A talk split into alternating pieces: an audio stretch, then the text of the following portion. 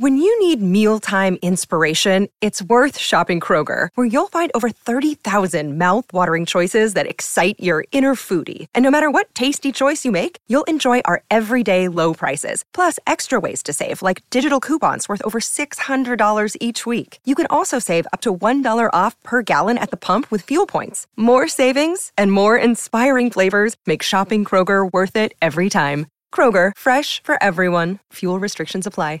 Support for this podcast and the following message come from Corient. Corient provides wealth management services centered around you. They focus on exceeding your expectations and simplifying your life. Corient has been helping high achievers just like you enjoy their lives more fully, preserve their wealth, and provide for the people, causes, and communities they care about. As one of the largest integrated fee only registered investment advisors in the U.S., Corient has deeply experienced teams in 23 strategic locations. Corient has extensive knowledge spanning the full spectrum of planning, investing, lending, and money management disciplines. Leverage Corient's exclusive network of experts to craft custom solutions designed to help you reach your financial goals, no matter how complex they may be. Real wealth requires real solutions. For more information, connect with a wealth advisor today at corient.com. That's C O R I E N T.com. Corient.com. And he can't get up. So, I mean, there's only so many ways this could have gone down.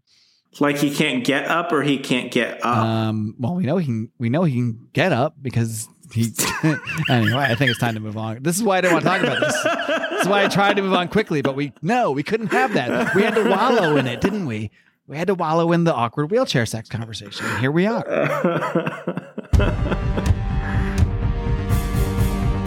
Ladies and gentlemen, you are now entering the Second Big Comics Podcast, starring Mark Claire and Remzo Martinez.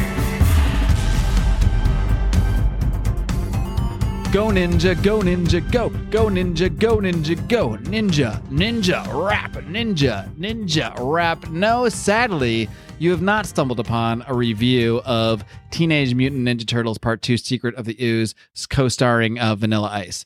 Um, maybe someday, maybe behind the paywall, maybe on the Patreon. But today we are looking at another ninja related story. We're looking at the uh, beginnings of Ninjak, but not the Ninjak that my partner here knows so well, not the Ninjak from the 2012 relaunch. No, we're looking at my Ninjak, the 1990s Ninjak. Uh, speaking of that partner, he is here with me as always. He is the rambling Man himself, Remzo Martinez. Remzo, what's up? Mark, you can't make a better combo than comic books, ninjas, and podcasts. It's like the internet was made for things like this. That's the triumvirate of, of how to how to get the ladies. Absolutely. Helped me so well. Ninjas, comics, and podcasts. If you're into those, you're set, as far as I know. People are going to go out, like, you know, Worked for us. later, maybe this weekend, may, maybe. And, and it, it, it's it's going to be one of those things that they pull out. They're going to be like, so what do you do? You know, it's like a hobby. It's like, do you like ninjas?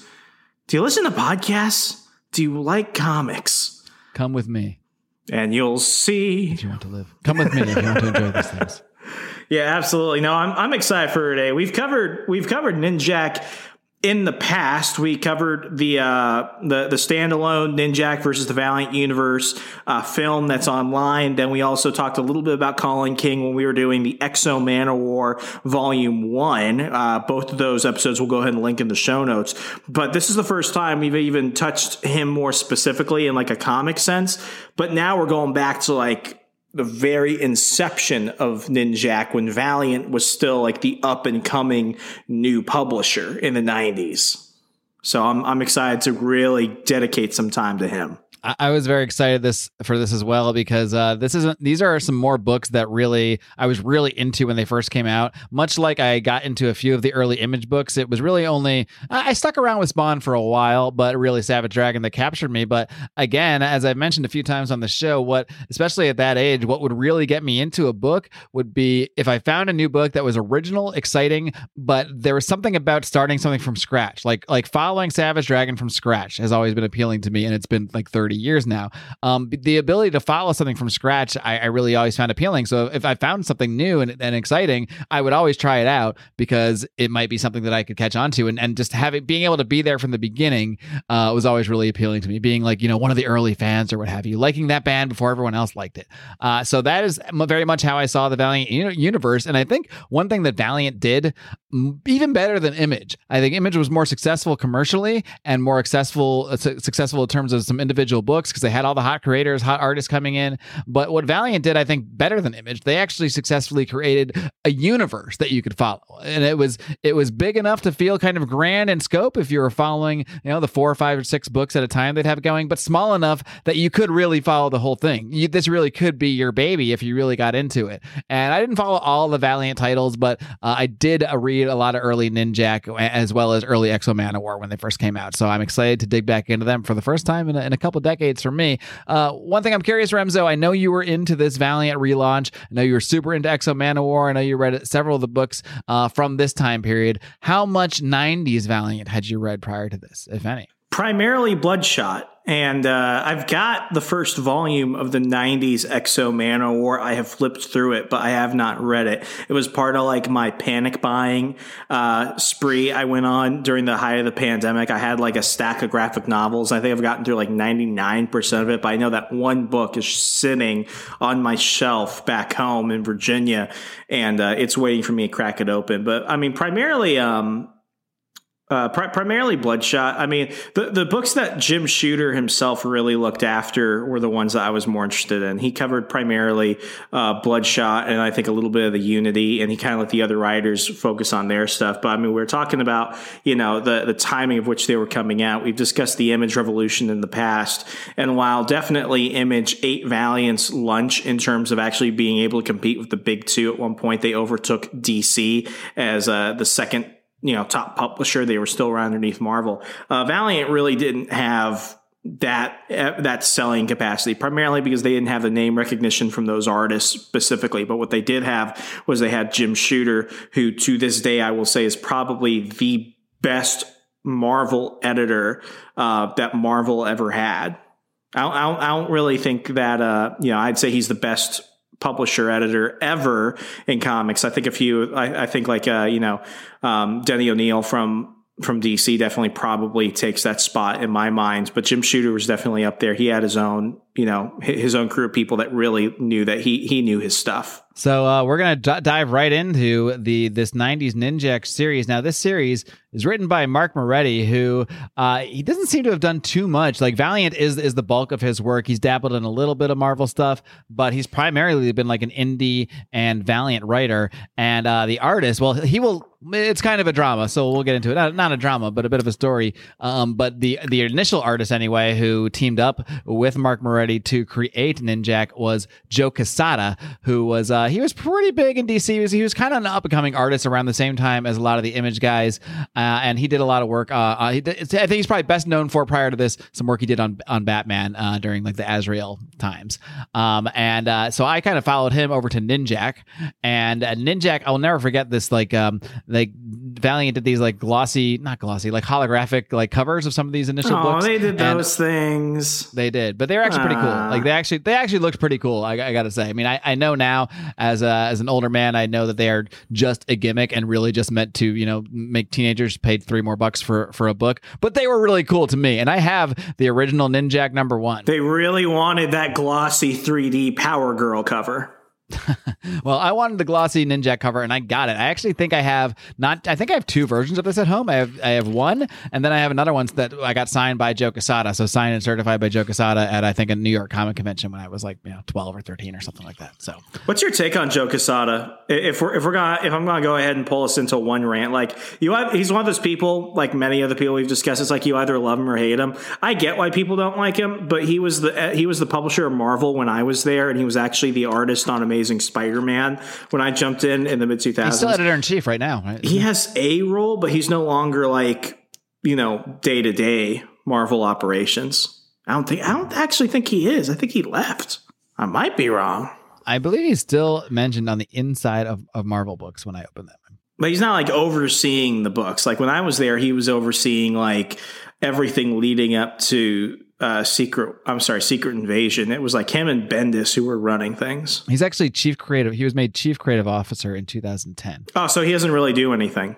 Yeah, so you're right. I get it. Yeah, they, they they paid him to not leave. I don't really love or hate him. I, I always liked his art, and I never really thought too too much about him after that, to be honest. But I, to me, from as far as my fanhood goes, because I, I was kind of in my you know my comic dark years when he ended up going back to Marvel and assuming more of an, an editorial role. To me, he he did Ninjak. I liked it, and then he faded away, and that kind of dives into my story here. He faded away to me anyway. I know he didn't actually fade away, um, Thanos style, but he. Um, so what happened was he was brought in. He teamed up with Mark Moretti to to start Ninjak here, and he did the first. I think it was the first three. Yeah, it was the first three issues that he penciled.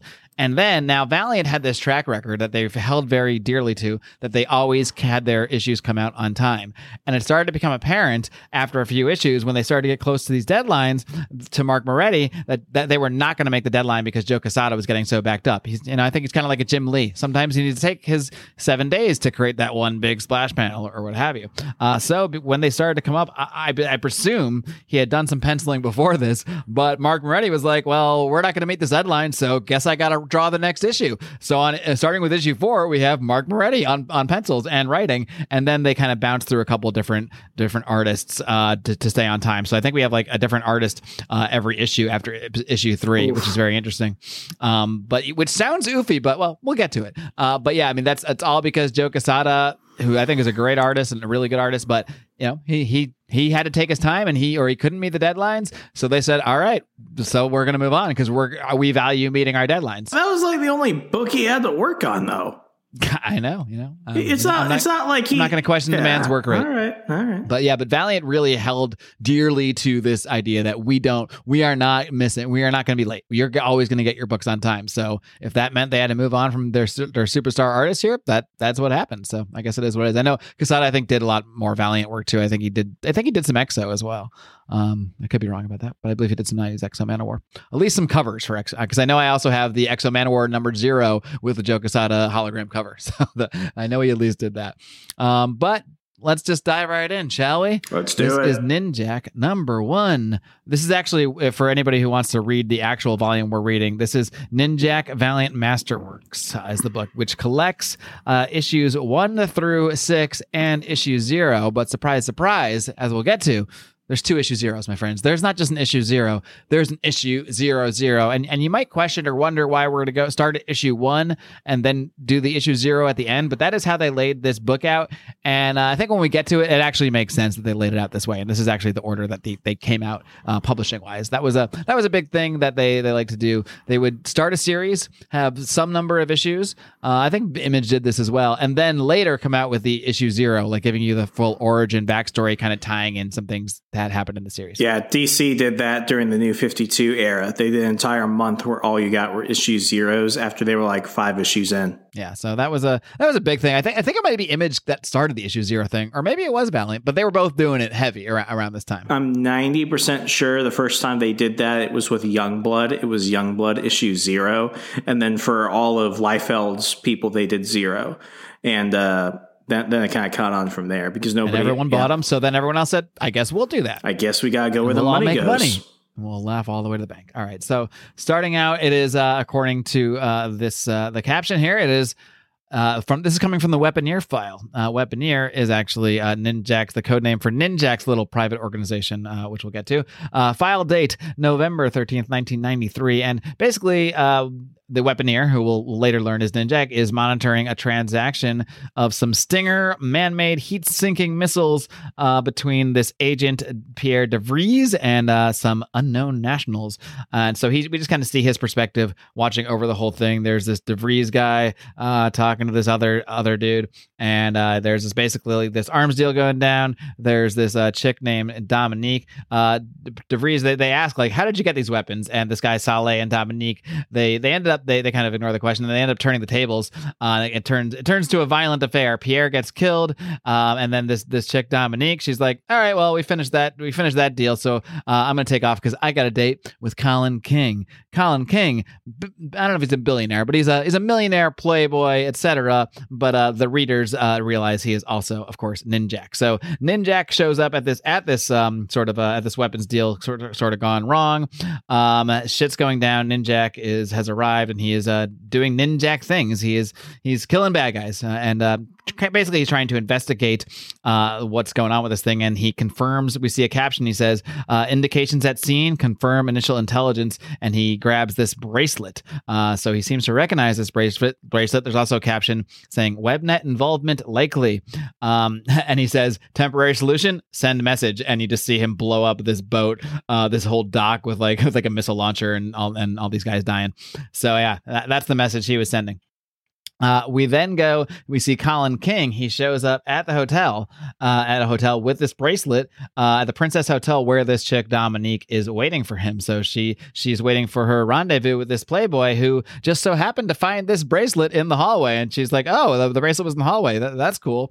Um, you know, so so they get down and dirty, and um, then who shows up? Uh, some bad guys show up uh, at at this uh, at this hotel room, um, and Ninjak, Colin King, I guess, as Colin King, he he uh, he kills these guys, cleans up the bad guys, and he kind of you know he's he's kind of uh, you know, interrogating the bad guys. He wants to know what the connection is to Webnet and this character named Doctor Silk. Uh, by the way, Dominique uh, dies dies along this along the way here. Uh, Ninjak actually, yeah, I think Ninjak actually like holds her in front of himself while these other dudes are. Well, I don't think they actually show that, but she she dies in the whole thing. But uh, but Ninjak was was he was you know he's doing the James Bond thing where he's he's sleeping with this chick uh, just to really get into uh, get into the organization, uh, really to investigate things.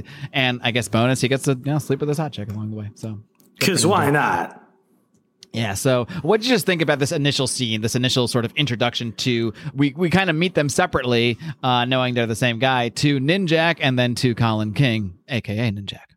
This is so different from what I read during the uh, basically the, the, reboot of the continuity in 2012. Um, you know, Ninjak has always been a cool character. He actually got his reintroduction to the new Valiant Entertainment universe through X-O Manowar. So that way you really get to see him like in his prime. And then when you actually get to his actual ongoing book, they, they kind of take more time to look into his past and stuff, which is still interesting, but they, they set it up as if you already know a lot about him.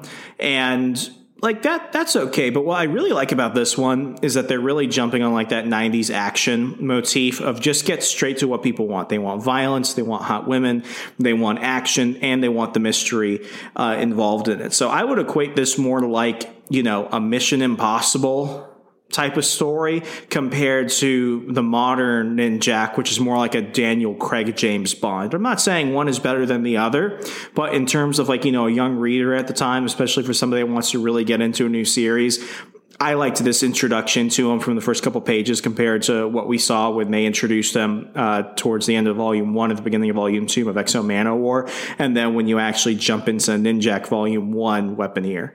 So I'm I'm digging it. Yeah, and I, I've described it this way before. I, I'd say Ninjak is kind of a combination. He's like Daredevil meets James Bond meets like Batman. You know, he's got the, the money and the gadgets of Batman, and as we'll get to later on, the the sort of you know the dark past of Batman, uh, combined with you know sort of ninja background of Daredevil, and you know the the James Bond's comparisons are pretty obvious throughout. But uh, moving along, so uh, Ninjak is working with this guy Mont Blanc. They are basically he's part of his Weaponeer organization, and basically there's these like two organizations. There's the Weaponeer organization, which is Ninjak's, and there is also uh, ComSat, which is a front for WebNet. That is the organization run by this guy, Doctor Silk, as as we kind of learn along the way here. Um, uh, we we see Doctor Silk. Um, he's, he's I think we find yeah we finally do get a get a look at Doctor Silk here, and he's got this like he's always got these like this one uh, this female like working for him, and, and, and we'll we'll get back to her later, but she's clearly like kind of frightened, like she's not exactly happy to be there, and especially when you get a she's not there a, for the benefits. No, she's definitely not there for the benefits, and uh, and the benefits are that she yeah she has to kind of be there for this this really gross. We only see a glimpse of Doctor Silk here in the beginning. We only see like the little piece of his mouth, and it's just like we just see like the drool and, and the grossness. And I, I, one thing that really strikes me like from the beginning is is just the the feel of these books like the look and feel and i think this is one thing that you know attracted me to these books like these were so so different than than mainstream marvel and dc books. The flashiness of like a, a superman or a spider-man that was not there here at all. This is all grim gritty dark and very adult. Like when i was 13 i, I felt like like i was getting away with something by by reading some of these books because of the level of, of violence uh the sort of sexual not even innuendo the sex the sex scenes i mean uh very blatant in a lot of these these books, and it really feels like this is meant for adults, which to a teenager kind of makes it feel a little bit cooler. So I think that was part of my attraction to a lot of these Valiant books. They just they just did things in a way that really felt much more adult, much more serious than the, the typical comic book superhero fare that that I would find out there. Yeah, I mean this is the this is the grunge generation. This is when these people were really trying to go out and you know stand apart. And I mean Valiant very much tried. Well, I, I where I consider Valiant in terms of like their style, they were were like a step above Marvel in terms of the stuff they were willing to get away with, but they weren't like to that level of just like in your face grotesqueness that you're going to get from certain image books.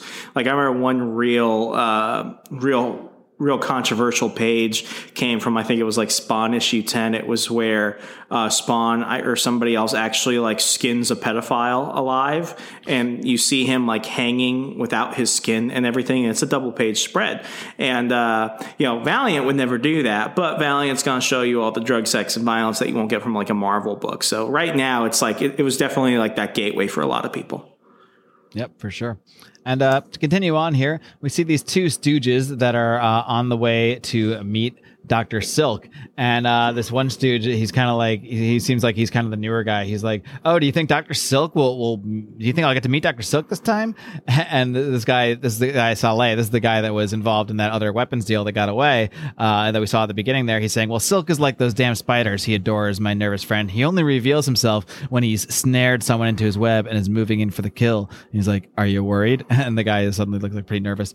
Uh, but it turns out it was actually Saleh here that should have been a little nervous because he ends up experiencing once he has to kind of explain himself uh, and everything that went down to Doctor Silk. Uh, he ends up experiencing a very very gross uh, death by spiders. So and uh, Doctor Silk uh, kind of puts this other guy. What is his name? I don't know. Oh, uh, Calder, yeah, Calder. So he's he basically he's like, all right, Calder, you're you're you're taking his place. You got his job now. So he's like, cool. I guess I guess I, I guess I accept.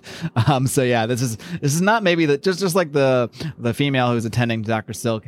It's no one's in this for the benefits. You're actually kind of in this because you have to be. Like somehow, I think I don't know how it works that you end up working for Webnet, but I think you apply for a regular job, and then some point along the way, you realize you're not in a regular job, and there's no way out. So like a multi-level marketing scheme. yeah, it's basically an MLM with spiders and gross other gross things, basically. And we're going to need you to work on weekends. and that's the worst part. Um, so Ninjak is out and he is uh, he's tracking things. He's tracking Doctor Silk because he knows that Silk is going Silk and Webnet are going to uh, retaliate against the Weaponeer organization in some way, shape, or form. Uh, at this point, Ninjak is still working with this this Mont Blanc character who seems to be uh, kind of his his sidekick of sorts. Uh, Ninjak and Mont Blanc kind of bust into this, or no, there's these there's these reports that these guys in white all being killed, and uh, this guy shows up at, at Mont Blanc. It's not exactly clear to me what was going on here. I was confused uh, to this day about the the guys in white, what that was all about. Um, but this guy comes in, he's like, he's like, he's dying. He's got a knife in his back. He's like, oh, and this Mont Blanc guy's like, King's report. Oh my god, he was right. And so these guys are coming. He was right about Webnet coming after them. Uh, so these guys all shoot up the place, but Ninjak shows up just in time and uh, battles off some ninjas. Or no, he's they're not ninjas. He's a ninja. Uh, we we get to more ninjas later on. Uh, but he's more like ninjas, the Mont Blanc. More ninjas, more.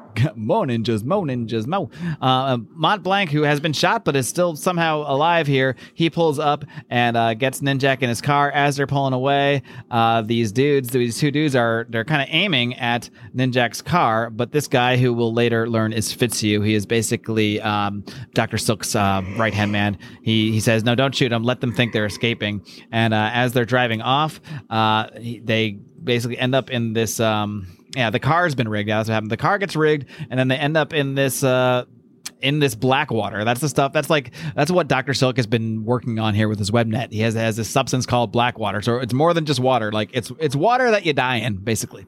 Um, so they are now uh, as we end this first issue, uh, we see Ninjak going underwater along with his his friend Mont Blanc here, and it looks like things are not looking too good at the end of issue one. So wh- how do you think? What do you think of the approach to this first issue, where we don't really get any background on anything? We're just kind of we just kind of dive into the action, and we just sort of learn some tidbits of what's what's going on along the way, instead of being just you know have the whole story laid out for us here. I'm gonna keep on with the James Bond metaphors because I, I, I you know, obviously, like everyone else who's a James Bond fan, Bond I've seen. I've seen all, I've seen all the movies, but what I really like is you know the the Ian Fleming books. Not that that matters, but like, oh yeah, here here, here's why it matters because the first Ian Fleming book was Casino Royale, um, and it's it's a good book, but it's not very heavy on the action. It's more heavy on the espionage, the mystery of it, kind of like a Craig film.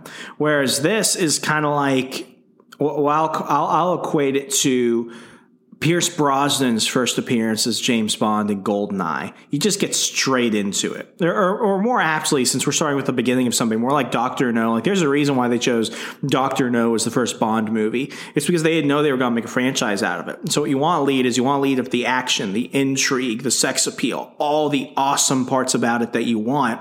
And then you can get people in long term as you begin to develop that. So, for this one, I mean, they definitely knew how to go ahead and catch your reader and then you're going to begin to reward them with all that additional information and stuff over time. So I, I really liked this approach. It's way more Mission Impossible than let's say like, you know, a Daniel Craig Bond film. Yeah, I, I did as well. I mean, it, it kind of just pulls you right into the action, and yeah, I mean that's that's an apt comparison because that's that's kind of the same formula as as a Bond film in, in general. It's it's it's we show you the action, we show Bond getting into some stuff, and we'll we'll get to this stuff later. We'll we'll lay it all out for you as we go. What what happens in the first ten minutes of a Bond movie? Bond kills someone, Bond blows something up, Bond gets Bond, Bond gets, Bond gets laid. laid. Yeah. Yeah, exactly. So yeah, basically ex- almost the exact same formula here. So moving on to um, Ninjak issue number two. Uh, Mont Blanc, he didn't make it, so it, I hope nobody got too attached to Ninjak's buddy Mont Blanc. But Ninjak does actually escape thanks to some gadget thing he has that lets him blow things out. So I, I really like that. That you know he has he has all these different skills. Like he has the ninja skills and he can go hand to hand with everybody, but he's also got the gadgets. He's got the gadgets of Batman. So he's kind of the best of both worlds for fans of of either of those characters. Uh, and then Ninjak is emerging uh, just as the cops are pulling up, but he just kind of like jumps over, leaps, does like a ninja leap over the cop car and just like phantoms out of there. And then the, the French cop, I guess they're in France here, and the French cop says, Un fantôme! Or is that French? Is that, I'm just saying it's French. I have no idea. Un fantôme? I have no idea. I made them French. They're French now. I know. They're Live French with now. it. I don't care what they were. Whatever Mark Moretti called them before. Uh, and then meanwhile, Fitzhugh is reporting back to Dr. Silk, who is none too happy uh, because he believe he and Fitzhugh is you know typical typical bad guy. Uh, he's like you know he's like oh yeah um they because Silk's like oh they found Mont Blanc's body alone. He's like you idiot like Ninjak escaped and he's like oh but no we we let the the car was drowning they're dead you know typical stooge who thinks thinks the guy's dead when he didn't see a body. You got to see a body, friends, and, and Dr. Silk clearly knows that. So so he's just hammering Fitzhugh for not not actually. Uh, Have you not seen Mission Impossible Ghost Protocol? Just because they go into the canal and don't come back up doesn't mean they're dead. Have you not seen every James Bond or spy movie ever? Fitzhugh, come on. And he's like, "What do you want me to do, Doctor?" He's like, "Next time, finish the job. Now go check on Sabrina." And now we see this this chick Sabrina. She's got kind of some black eyes here. So it's past her time. I don't want her wandering about alone. So That's what happens when you um, leave him with Chris Brown. dude, you can't get involved with these MLMs. I mean, it, it's, it is it can lead to some crazy things. Uh, meanwhile, Colin King is back, just chilling at his his palatial estate, and uh, he's he's kind of just kind of narrating this thing through his. I guess he keeps a journal of all his, of all his activities, which might seem like a bad idea since he is actually involved in some uh, illegal activities. But whatever, he likes to keep a journal. He wants a journal. Who am I to argue with the guy? Uh, but basically, he's he's laying out. Um, he's he's finding all these sub companies and tracking all these different arms purchases, and he's finding that all these sub companies are actually all, if you follow the trail of money, are all owned by ComSat. So there's these completely legal. they- They're making these small legal arms transactions, but they're all under this wider organization of ComSat, which is just a front for WebNet. And we we don't know the backstory. We will get to that, but basically, you know, Colin King, he's out for WebNet. He is not a fan of WebNet. Uh, his whole thing is really about combating WebNet, uh, but also making money for himself because you know you, you gotta you gotta eat. Bill's got to get paid somehow. Ninjas got to eat. Ninjas got to buy new throwing stars. Things like that. Um, and Ninjak has a little lead to follow uh, from one uh, American military purchase. So that that is what he's going to pursue. And next thing we know, we're in Colorado uh, at a U.S. military base. The military has they say they've lost a satellite. We don't know how. And then something, uh, basically, a message comes up on the satellite, and someone has like hijacked the satellite, taken a picture of this um, this spot in um, in Brazil in the jungle, and then the message Ninjak flashes on the screen, uh, which is what this uh, this like general guy is reporting here. So he's basically saying this guy hacked into our system and is is pointing us in the direction of this, you know, of this uh this kind of secret Blackwater Comsat organization and gives them all the details about Blackwater. So basically this they're going to send a unit to go to go bust up this thing based on this intelligence but they're also like you know what's going on here? Because uh, there's a CIA guy involved here too and he he seems to already know about webnet. So we'll, we'll see a little bit more about him. Uh, then we kind of we go off and we meet uh, we finally meet a very different version than we've seen in the 2010s uh, version of Ninjak and a very different version of this character that we see in Ninjak versus the Valiant universe. But we meet uh, Neville Alcott as well as uh, Sinclair. Now this version version of Neville Alcott is not as spry and young as, as the one we have in the more modern Valiant comics. This is a, a, much older man who is in a wheelchair, and we we do learn through some of the conversation here that Silk, um, they that Silk is responsible for the death of of Alcott's wife, and uh, basically they are going to tell the U.S. about Webnet's uh, Stinger men- m- missiles, but they're not going to mention that they know anything about Ninjak or know who Ninjak is or anything. Um, but we do get from this scene, we we do realize that uh, Neville has a very close relationship with Colin King. He holds up this picture um, of this like family, and presumably the little boy is Colin King, and he's saying, "What have you gotten yourself into, my boy?" So we kind of get an idea that Neville has played somewhat of a, a fatherly figure uh, towards Colin King over the years here. He very much feels like the original M from the Bond films.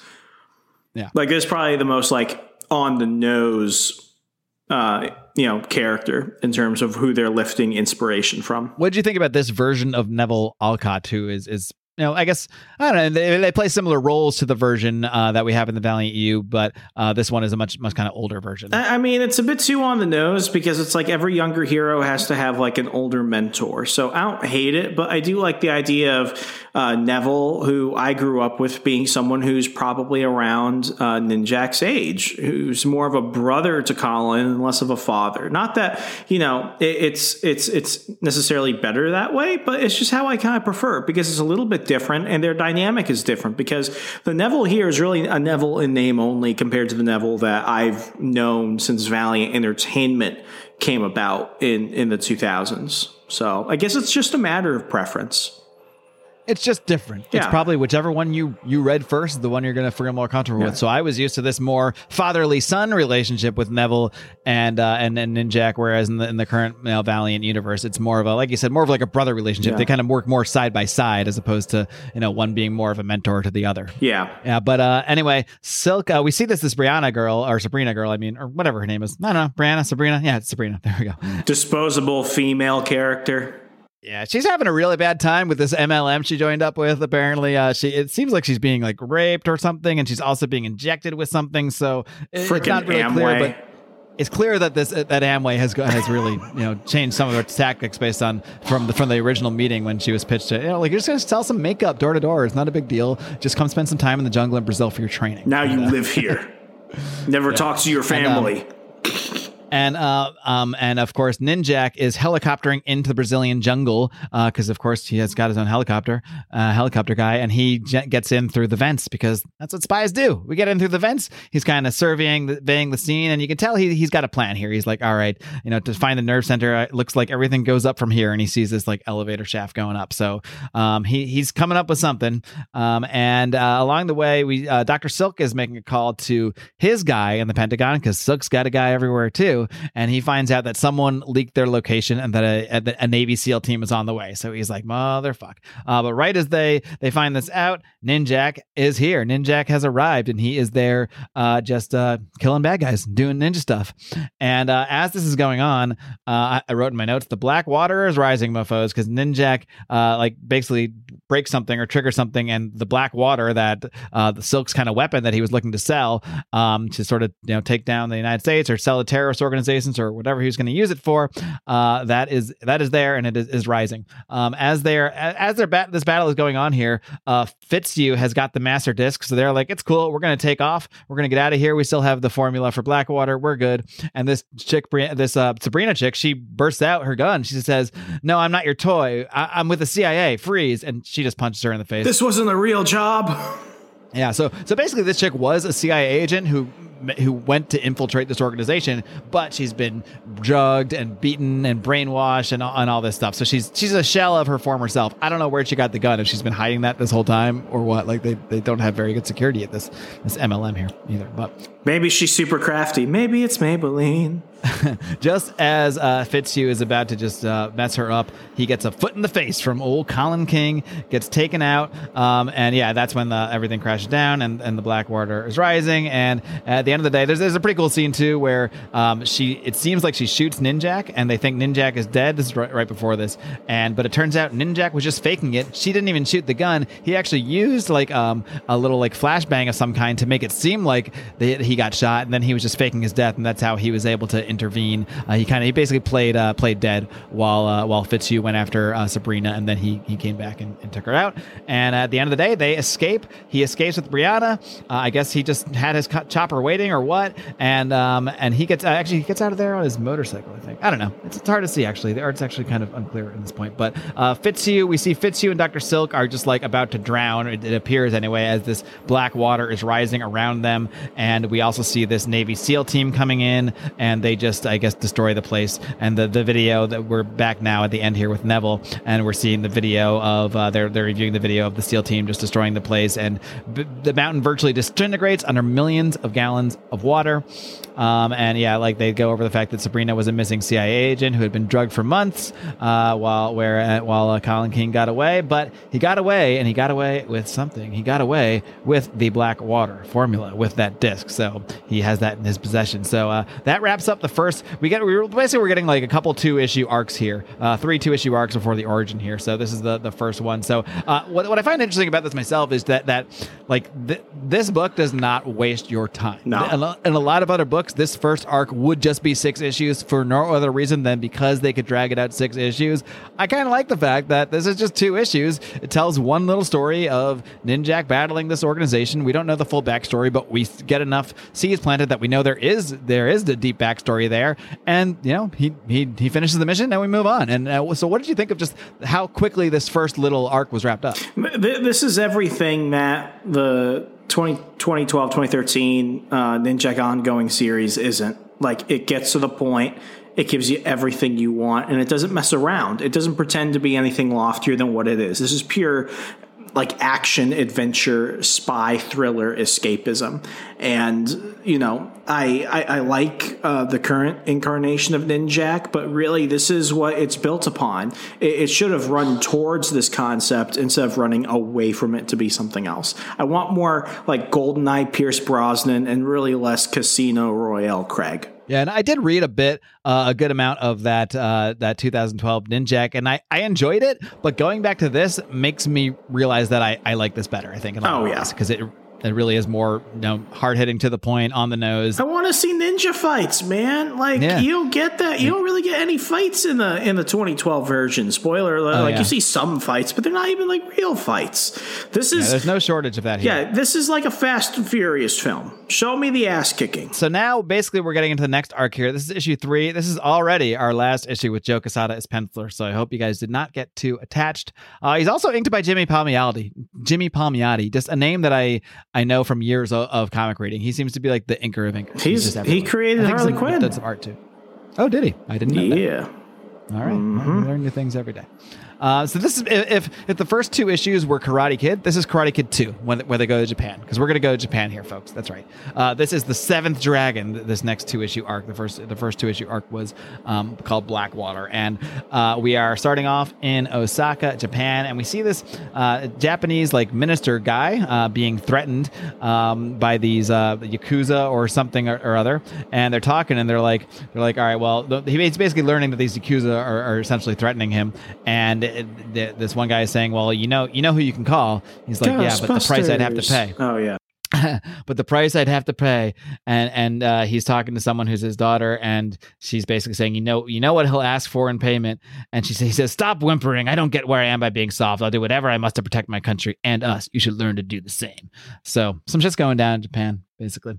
Uh, we then go to Buckingham Palace one week later, and we see that Colin King. We meet the, this woman uh, who he calls Aunt Margaret. Uh, and they're at this kind of like this masquerade ball, and he's kind of now he's actually there as Colin King, but he's like dressed up sort of like a ninja, which is kind of funny because this is actually supposed to be his his alter ego Colin King. And oh yeah, hiding in plain sight. I don't know if you noticed in the art, it looks like there's some like in this one scene, this one panel, there's a couple like there's people dressed up, but there's one of them looks like Lobo. I just thought that was interesting. There's like Lobo and like a shitty Green Arrow or Robin Hood, but one of them looks like Lobo. It's on page 58 if you're looking at the, the same. Uh, oh yeah. Huh. So he's there, uh, I, I, guess, at the masquerade. Um, yeah, but anyway, they're they're at this masquerade ball, and and um, let's see. King basically says "fuck it" and takes his mask off, and this chick is horrified. She's like, "What are you doing, taking your, your mask off? This is the masquerade ball." He's like, "Yeah, yeah, whatever. It, it doesn't matter." He's like, "If you," and it, this is actually Neville's daughter he's talking to. He's like, I doubt we'll be here that long if your father has his way. Besides, until straws are suave at this kind of function, how would I enjoy my punch? So Colin King is just tossing down, uh, tossing down the booze, tossing down the punch here. It's so weird seeing Neville's daughter as a grown up because, as we know her, she's a kid in current continuity. Oh, in in your continuity, yeah, in your in, in, in, in the real Valiant.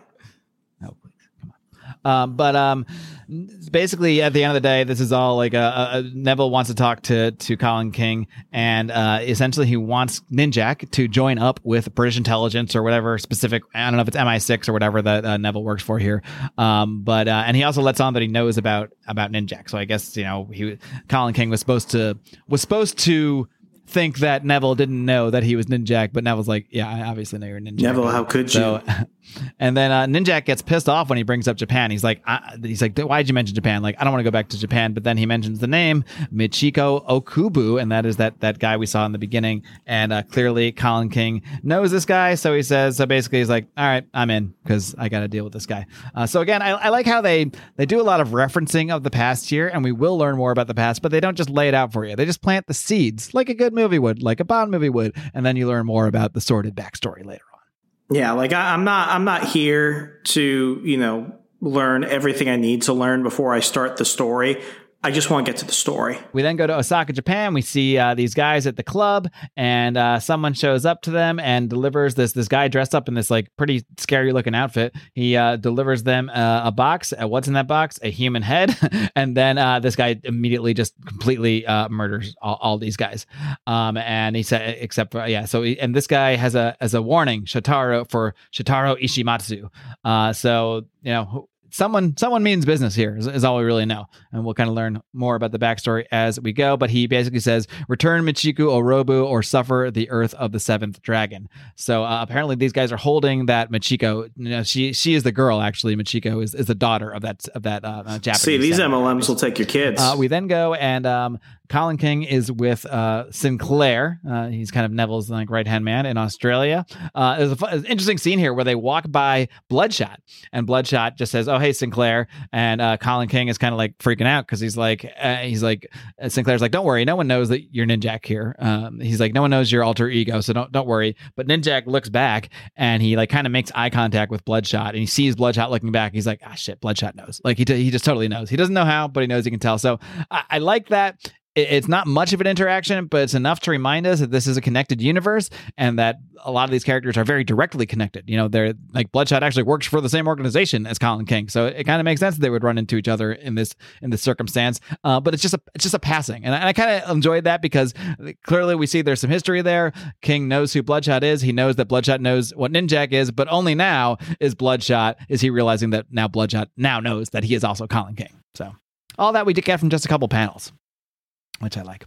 Um, yeah, but ba- basically Neville's like, oh yeah, don't worry about Bloodshot. He he doesn't know what's going on, but you know that, that's just not true. Uh, we then learn that Michiku's father is is Yusaku, and uh, I guess Ninjak used to sleep with her. Of course he did. Why else would he care about this mission? Of course that that's what's going on. But uh, apparently now, Bow, bow, bow. apparently they're saying she has been missing for six years, and uh, they don't want they what the, the, what the British guys basically want, and what they're working the, these other you know, the Japanese government on is that they don't they don't want a war between the yakuza and the Japanese government. So it's not like they even favor one side. It's just that they have assets in you know in uh, in Japan, and it's just it's just bad for everyone if there's an all out war between the yakuza and the Japanese government. Government. So that's what they uh, want to prevent.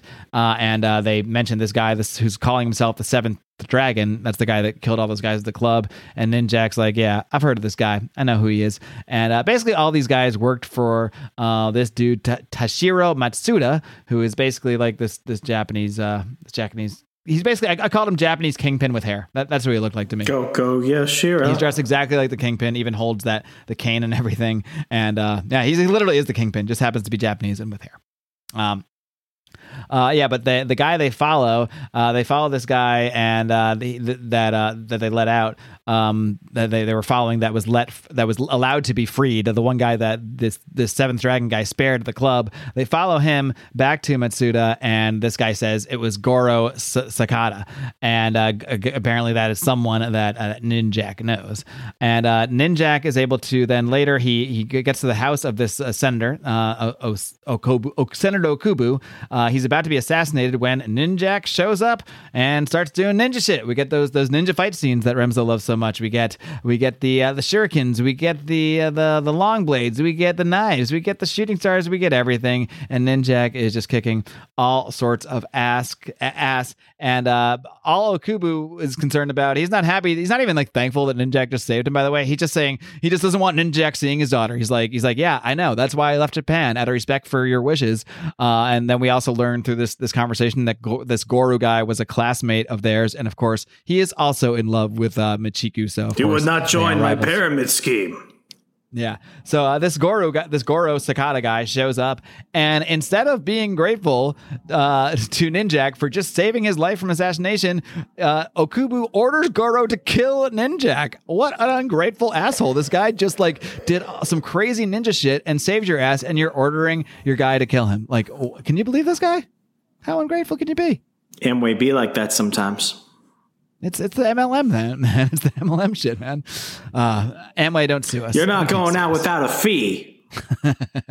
you're gonna need to pay a departure fee, sir, if you're d- d- you know, end this end this business relationship. Uh, so Ninjak, I, I love, I just love this here. Like, I love that it seems like we're poised for the big fight. Ninjak's like, all right, well, I'm taking off because I tried to reason with you, so I'm not sticking around. Bye. And Ninjak just takes off because he said he thinks he knows where to find her now. He basically, I, I don't know how exactly, but something that Goru said, it, it not Goru, but something that Michiku said, it tipped off Ninjak to know uh, where she was. Um, so basically, he does know where she was, so he's gonna take off. And uh, just as he's taking off, uh, choppers are arriving, or choppers are following him. So uh, again, just like in the first arc, things are happening, as you might say, fast, fast and furiously, uh, is the pace here. I just like that there's no wasted time. There's no wasted scene. Like every scene either teaches us something or is even like the battle scenes. Like I described that battle there and all, but that originally it was really only a page. It's like a big splash panel of him of him coming in, and then you see a couple panels of him fighting, and that's all you really need. So I like that the action is there. It's meaningful, but it's not ten pages. You know, I don't need ten pages of action. Everything is meaningful. Everything is important. You're, you're not rating Ninjak because you want like stellar literary fiction, like from Alan Moore or something like that. Although I would love to see Alan Moore get a run with Ninja. I th- I think that might be You a, might that not, but might that might be a bridge too far. you never know. Alan Moore can do some interesting things that you're not expecting at times. Hey, Have you read? Have you ever read his Supreme run? yeah, I've got Supreme Issue Zero. Fan or not fan of, of Alan Moore's Supreme specifically? It's good. It's just not my type of book. Well, maybe it's just a taste thing. Yeah. because it is my like I love that. No, it's it's good. Like objectively, it's a really good run. It's just not something that when I think of, you know what I want to pick up today, I want to pick up Supreme. It's just not that. It's not there. Yeah, but it's also very different than a typical like I would like that is so different than Swamp Thing, Yeah. and that's why I just I think Alan Moore he, Alan Moore had an interesting Wildcats run as well. Like Alan Moore finds ways to bring his style and his unique take to different books, but but it's not like I feel like he's he's not very repetitive. Like he really brings original ideas to. I think people want to take like super like, you know, sensationalized characters and they want to try and make them seem like smart or intelligent in terms of how they write the stories. And when you do that, kind of like what you had with the with the Valiant Entertainment run of Ninjak in 2012, 2013, it just comes off as off-putting. I just want ninja violence. Just give me ninja violence. Well, that we certainly do get as we head, head into issue four here. And like I said, didn't take long. Joe Quesada no longer present. Suddenly we go from Mark Moretti on as writer and, and Joe Quesada pencils to Mark Moretti, writer slash penciler on issue four. Before we just get into the story here, I just want to get your thoughts on the transition from Joe Quesada to Mark Moretti because I have my own, but but well, I'll, I'll I'll get yours before I give you my own. I wish Quesada has stayed. I, I, feel like you know he's shown us a really good depth of uh, him taking things from like you know super action to just everyday conversations. He has a pretty good depth as an artist. And when the transition comes around to the new guy, I'm not saying that he's bad compared to Quesada, but you know, I'm very used to uh, a certain thing when I when I read this book. Now, if it had been the other way around, I'd probably be saying the exact same thing. With all that hmm. said, I I think the book is lesser because Quesada left and maybe that's the detriment of the new artist that comes on but it's it's just how the cookie crumbles. I gotta say just in terms of the fact that Mark Moretti signed up for this book as writer with to pair with Joe Quesada as penciler, and then as they were getting realizing the deadlines weren't going to happen, he stepped his ass up and penciled the thing himself. And I, I don't, I have looked, and he does not have an extensive penciling background professionally prior to this. So to me, I, am just impressed that Mark Moretti stepped up to pencil his own book. And yeah, this I, I'm not going to say this art is is up to par of Joe Quesada's art, but it's not so far off par that it that it you know took took away from me. Like I could definitely tell the difference. I'll, I'll push back on this, and we've covered this when okay. we covered Frank Miller's 300 and a couple other mm-hmm. storylines where the artist was the writer. Can an artist be a writer for the same book? Absolutely. It's been done a million times, and those people make all the money in the world. So who am I to judge? But it just because you can doesn't always mean you should. Fair enough. I mean, it's only one issue we get of, of Mark Moretti here, so I, I, think he just he just filled in the gap because he had to. So just from the human angle, I'm impressed. Yeah. Like, yes, is this? Am I going to objectively rate this art as high as Joe Quesada's? No. no, but considering how bad it could have been, considering the situation, I think it's pretty good. They make it work. Yeah. Yeah. Yeah. They make it work. I, I guess that, that's where I'm going with that. But heading into issue four, uh, let's see.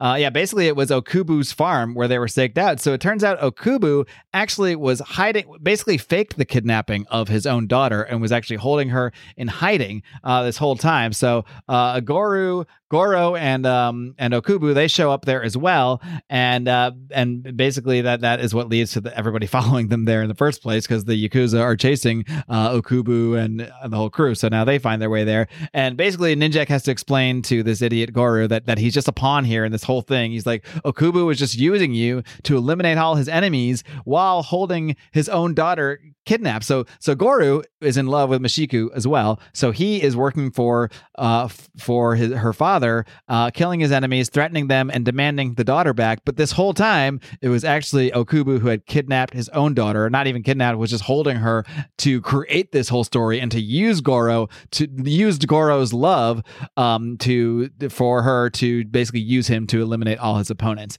And after all this shit, after all this fucking shit, Ninjak still saves this guy from fucking assassins after this after this from the assassins that, that catch up with well, him. Been like you're um, on your own, bro. Yeah, I mean, yeah, he's. I mean, Ninjak is you know he's he's dedicated. He's loyal beyond beyond default, I guess, at this point. Uh, and basically, they escape through some tunnels. He's got like Wolverine levels of honor. Like I, I, I always yeah. think it's funny when you take like these Western characters. It's like the Shogun uh, archetype of like the Westerner that winds up in like feudal Japan. I mean, you see that with mm-hmm. Shogun. You see that with Wolverine by Frank Miller. Um, you see that kind of here. It's like this Westerner who has adopted the ninja lifestyle. He he's honorable to a fault.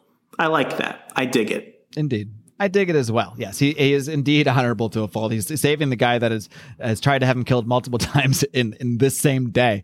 Um, yeah, but um, and then Goro, as they're kind of uh, trying to escape here, uh, Goro wants to work with Ninjak to take out that Matsuda guy. Once once he realizes what's going on here, he's like, I'm gonna take this motherfucker out. I would be more pissed with Okubu for kidnapping the woman I love and using me to eliminate your enemies, but you know, Goro is quick to let bygones be bygones. He's he's still on mission here. He still wants to take out this Matsuda guy.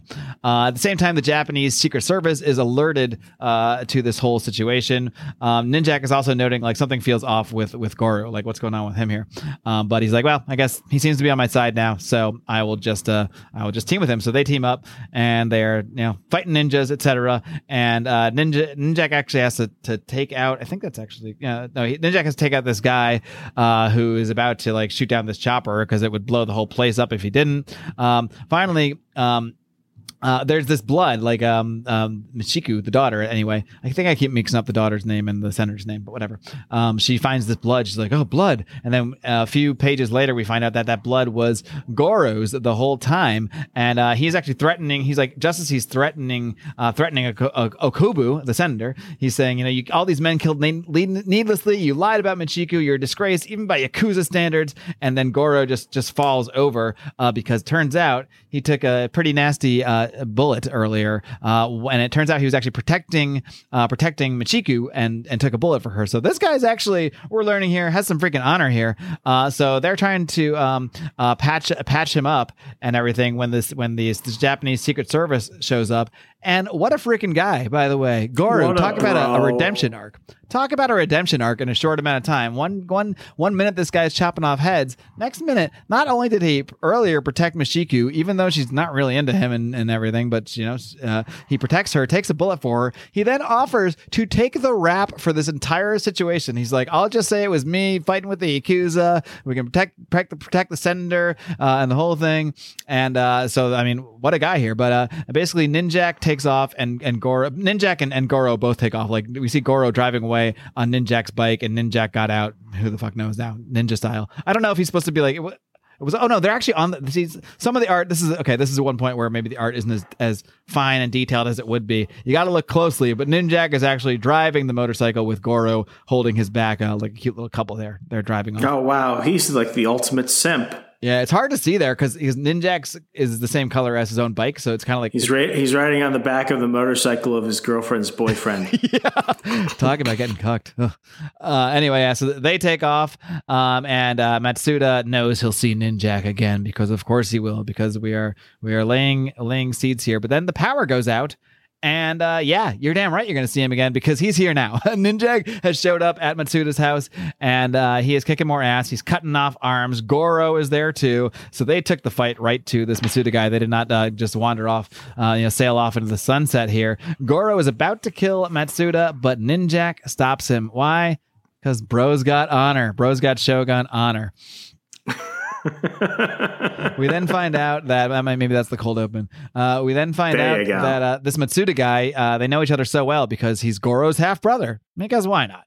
Um, and then in the epilogue, uh, we find out that Okubu has can like Mishiku it basically goes to Ninjak and she's like, she, he's like, because I he's like, oh, you're gonna come with me now, like back to back to England or whatever to be with me. He's like, she's like, no, no, my I found out my my, my dad has cancer and that's why he's acting like such a dick. Uh, so I'm not gonna go. so that's it's the the cancer. It wasn't always just his terrible personality. Yeah, he wasn't just a piece of shit. It's because of the cancer. So suddenly she's not going to go back with him. So Colin King, still a bachelor, ladies. Don't worry. Um, again, another pretty quick, pretty to the point two issue arc. What did you think of this follow up to the first two issue arc? the the story really makes the artwork um, work in this situation. Usually, it's the artwork that carries a story. In this case, I think the story and everything going into it was actually pretty interesting. What we've seen is that this has been. You know, from from the first arc to the second arc, it's continually rising in its action and its thrills, and I love it. A lot of stories, you know, like there, there's a big break in it, especially when you have a change in who's the artist, you have a change in who's the writer. This is pretty consistent. Now, for this one, it, it was you know they, they have the same writer. The writer was the artist for this one, but uh, I, I I enjoyed it. I did as well. And uh, moving on to issue five, this is where we're gonna meet Remzo's uh, one of Remzo's favorites, '90s X-O Manowar, and we dive right into the action. As it appears, Ninjak is attacking Eric of Dacia. He's saying, "Welcome home, Dacia." Not a smart Dacia. idea. Not a smart idea. I like that we always start with like like pretty like with a kind of like a cold open. We just kind of get into the action and we figure out what's going on later. That, that's kind of a staple Yeah. of these books, which I really enjoy. Oh, by the way, Mark Moretti, that was just one issue fill in for him. We have now moved on to a new penciler who they must have found in the interim. Uh, this is Kevin Kobasic. I have no idea what else he's done. I'm not about to look it up, but I'm sure he's a nice guy. Um, so X-O Manowar, or I shouldn't say X-O Manowar, it's Eric of Dacia. He's fighting as himself. That's what's cool about this character. He's a badass without the armor, and he's just fighting off all of these ninjas who all look like Ninjak. And um, some we, we see that uh, after this whole battle here, um, he's he's here with his chick there, who's uh, um, I don't know her name in, in this one. That uh, Sean, oh no, Shanhara is the name of the armor. I don't know what this chick's name is, but anyway, it's X-O Manowar's lady. He has to finish the job by taking on the Shanhara armor because there were just too many fake Ninjak ninjas here, and uh, this guy is watching. Sometimes a barbarian just needs to take you down himself. Yeah, exactly. He's got to get the job done, uh, X-O style. And uh, yeah, he's basically like, yeah, uh, I want to get my own place again. This is I don't like it out here. And um and this guy's watching over the whole thing. He's like, yes, sir. Pretty much went down like he thought it would. No, he left, but a woman came out of the house. Should I bring her in for? Okay, yes, sir. I'll return immediately. Um, so something's going on here. We don't know what. Uh, we then go and we see Colin King, who is at Orb Industries in New York. Now, one difference between 90s, um, 90s Ninjak and uh, not 90s Ninjak, 90s X-O and today is eventually, um, uh, um, X-O Manowar takes control of this company, which I think was originally run by Spider Aliens. So in the, in the current in the current Valiant universe, uh, the aliens that kidnap Eric of Dacia that he steals the armor from, those The are Vine. called the Vine. Uh, in this version, it's a little more uh, barbaric. They're just called Spider Aliens in this in this '90s Valiant. But uh, I believe like some of them sort of like ran this company, and then at some point, because I think X-O had already been around for like a year and a half at this point. Uh, when Did he Ninja- become Ninja- like a majority stockholder Something or like something? that. Yeah, I, like I, I know very little about this about this version. It's something like that. Yeah. Basically, he ends up by by this point in his story, he is in control of Industries as Eric of Dacia somehow. Um, so that's basically what happens. How that comes about, I don't know. Maybe that will be a, a future story. well, may, maybe they thought that he was just being eccentric, like the artist formerly known as Prince. Yeah. Yeah. Eric of Dacia. It's a cool name. But CEO, Spider Alien Industries. but uh, yeah, that, that's his day job. He's not like publicly known as as X-O Manowar. He's publicly How known would you work? Like, does he actually work? Like, does he go in and like you know Go to deal with like, yeah? deal with budgets. I do not know what this calculus is that you determine these things. Let us go kill our competition. We ha- find this like ancient Visigoth warrior suddenly in charge of this like giant corporation. But anyway, Could it you is what it is. imagine like a version of The Office with your CEO Eric of Dacia and then the spider aliens? Like, are the spider aliens people, or do, or do they have humans there, I don't. or are they, or are they like the Vine in the current comics where they where they can become humans?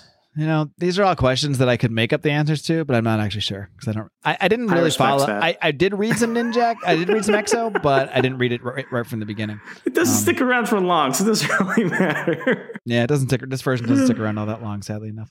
Uh, I would like to go back and read and reread uh, this uh, this X-O one, run as well. So maybe that's the next uh, next Valiant '90s title I'll, I'll dig into. We're coming for you, spider aliens. Um, but uh, Colin King, not Ninja, Colin King is actually having a meeting at Orb Industries i- in New York for whatever reason. And uh, as he's talking, he's like, uh, "Wouldn't you rather we wait for Mr. Dacia? I was advised I would be able to speak with him particularly." But uh, Eric busts in to this meeting, uh, and he's basically like, "Hey Ken, this this Ken guy, Ken, I need to talk to you now." He's like, "Oh shit, Eric, where you been? I've been trying to reach you. We got this meeting here." He's like, "He's like, it can wait." Uh, he's like, "Well, Mr. King, he traveled here all the way from," and they just they just leave. Like Eric busts out of the office because he just got attacked by a bunch of ninjas. You know. Hath he not know Zoom? Yeah, and uh, basically, he, if he finds out that Orb Industries, uh, well, we, we go back to earlier when uh, when Colin King is on the way here, but uh, basically, um, uh, he's we find out that Orb Industries is being overrun by like all these lawsuits, and there's there's hackers involved. It's a whole thing, but of course, Spider aliens. of course, who's the hacker? The hacker. It's Colin King. Hacker's freaking Ninjak. He's up to some tricks. What? We don't know what. No, the hackers are not. Spider aliens are not advanced enough to hack. Uh, I'm not. Actually, I'm not actually sure. We'll see. We s- we will see Sir, Mr. Viking CEO, they're asking for Bitcoin. they will shut down their pipeline. This is well before that time. um, but yeah, basically, uh, I, I love. There's this point where like um where uh, Eric of Dacia is back there and he's he he like finds out they're hacking and he tries to get at the hackers through the armor, like the arm like Shanhara armor, like tries to go into. He's like, I'll get these hackers, and it tries to go into like the computer and find the hackers, which I I just found. Uh, You know, I just realized Shanhara is a combination of KITT from Knight Rider and the Extremis from Iron Man. yeah, uh, I guess so. That adds nothing to the story. I just wanted to say it out loud. Fair enough. That's why you're here to add nothing to the story. Thank you. Uh, basically, we, we find out that Ninjak is on on some kind of mission here. We're not exactly sure, but he is he's trying. He's been trying to get this freaking meeting uh, with Eric of Dacia uh, because he's been investigating some other shit. Well, we get an idea of what he might be investigating because suddenly we see in this like underground facility um, that we see Dr. Freaking Silk. Just a few issues later, I guess he didn't die in the Blackwater. And we also get a glimpse of this kind of like monster in the corner. He gets walked in on. This Caruso guy uh, walks in. He's like, Caruso, I told you not to disturb me. And he's like, Oh, gross. What? What is that thing? Uh, and we just see this like kind of monster with like a helmet on, just like growling. He's like, Oh yeah, would you like Would you like to meet my friend here? And he's like, uh, This is our new MLM mascot. yeah, this is our new. There's our new top makeup salesman. Um, and so yeah, they, He's recruited five of his friends. yeah, basically we learned Doctor Silk is alive and he's hiding. Uh, he's got some kind of monster there, basically. Um, so that's what's going on with Doctor Silk. Um, yeah, and basically we go back to Colin King, who is. I'm just trying to kill time while something weird happens on my computer, so I can get back to my notes. All right, uh, we go back and, and Ninjak now as Ninjak. Ninjak is inside Orb Industries, uh, trying to do some more espionage shit. He's used a, a repeating frame, the old re- repeating frame video trick to uh, to beat the security system, uh, and then he he start he basically realizes there's something like watching him. He's like, what is what is that? It's not connected to anything, but he like he realizes it's a camera and he realizes he's being watched. Uh, and uh, X-O at the same time is searching for the building, and and Shan, it is it is really basically a piece of Shanhara that has found Ninjak. It's basically like a you know it's a little piece that broke off and it was like basically a roving camera. Um, and and and uh, Eric just says another of these bandits, and I'm like, bro, not quite. This is not one of the, your run of the mill bandits. Uh, but X-O catches up to Ninjak, and it, it is superhero fight time. But Ninjak, being the gadgety ninja he is, he sets off these flash grenades, so he temporarily buys himself a little time against the obviously much powerful uh, X-O Manowar. Temporarily blinds him. Uh, Ninjak knows his name. He's like, he's like, he's like, oh, I know you're Eric of Dacia. He's like, oh, you know my name. He's like, wait, but wait, those other ninjas knew my name too, so you probably still are my enemy. But then Ninjak like comes clean. He takes off his mask. Even he reveals like he's Colin King. He's like, he's like, hey, I'm Colin King. I was here in your office earlier. I'm actually here to help, and you've been set up. And right as there, he's explaining this to them. Uh, we see this guy uh, who I think is Fitzhugh that we're seeing. Uh, he sets, he presses a button, and it sets off this bomb. And as this bomb uh, goes off, uh, Ninjak actually kicks Eric. Ninja, talk about this guy, this man of honor, kicks Eric of Dacia away, knowing he'll be fine with the armor. Kicks him away from the bomb uh, as he just falls down, and we see Ninjak What a away. bro. Yeah. So, what do you think of the first meeting here of, uh, in the at least first '90s meeting of uh, Ninjak and your buddy X-O Manowar, Eric of Dacia?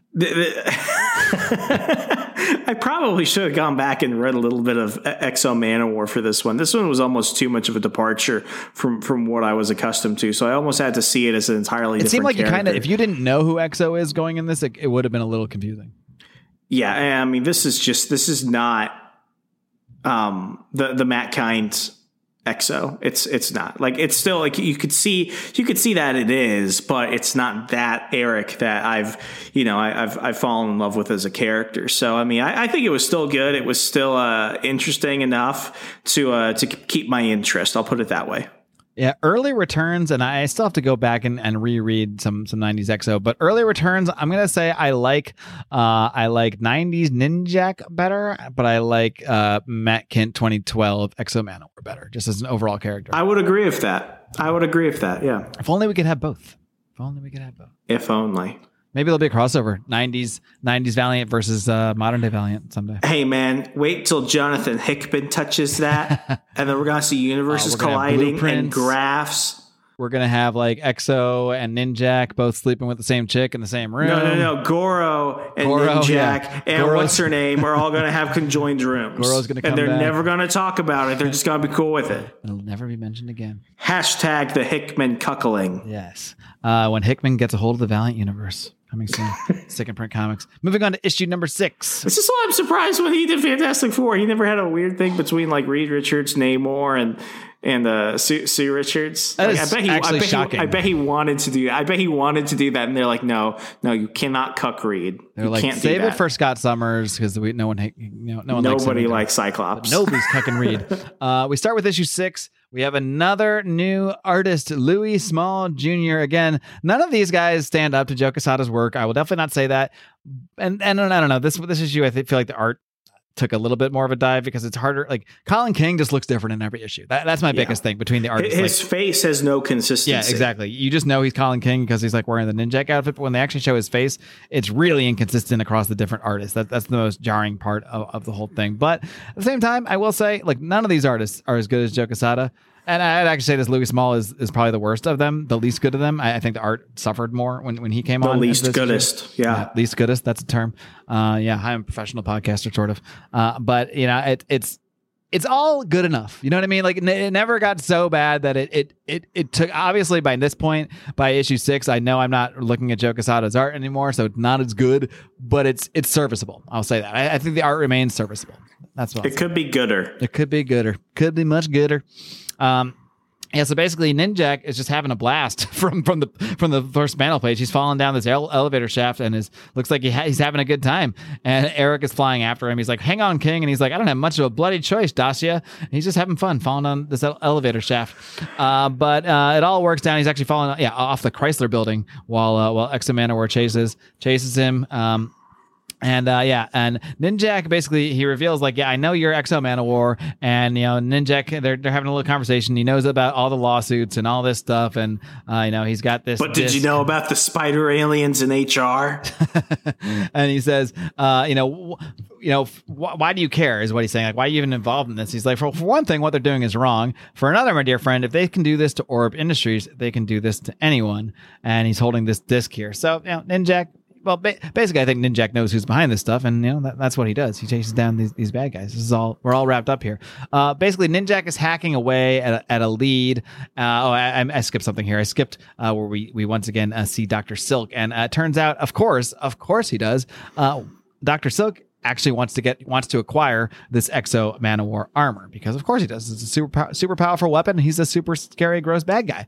Uh, meanwhile, his monster uh, kills this Caruso guy. So it is it is not the best role in to be in to be uh, second hand man. If you're if you're Silk's right hand man, Fitzhugh has seemed pretty safe throughout this whole thing. But whoever the next guy is, that guy is the one that gets fed to spiders and monsters and gets blamed for everything that, that goes on, uh, basically. So if you're going to be in this MLM, you got to get high up. You got to get re- you really got to be the number two, or else you're super super expensive. if you're not recruiting on the daily, you're doing something wrong. Hey, always be selling, always be recruiting. That is the goal here. Um, yeah. So uh, basically, uh, Ninjak. We go back to Ninjak and uh, him and X-O Manowar. They're just they're hacking away at this lead, and they basically uh, they end up at this Hindu society of, of something or other building. Uh, so they basically just break into this to and and this Sikh kind of like is like, hey, what are you guys doing? He's got this like shotgun there. and They're they're like, dude, come on, we're I'm a ninja. I'm Ninjak, and this is X-O Manowar. Like you're not taking us down with a shotgun. Um, but um, and um, let's see. Yeah, so I forget what they find in here. Um, they find something, and they basically what do they find here? You know. Uh, they oh they find this. I don't know what they find. I'm gonna move on because because my notes aren't clear enough. I'm gonna, I'm gonna have to read it. Good deal. But they find something. Let's put it that way. They find a hint. It's a thing, man. The thing. And um, and of course, again, I write idiot Fitzhugh thinks Ninjak is dead again because he's like, oh yeah, I saw Eric of Dacia, but uh, you know we know Ninjak fell down the elevator shaft, so he's dead. I'm like, you fucking idiot! You didn't learn from last time. He's not dead till you have the fucking body. Uh, meanwhile, Doctor Silk is fucking with spiders because that's what Doctor Silk does. Fucks with spiders. He's doing weird spider shit.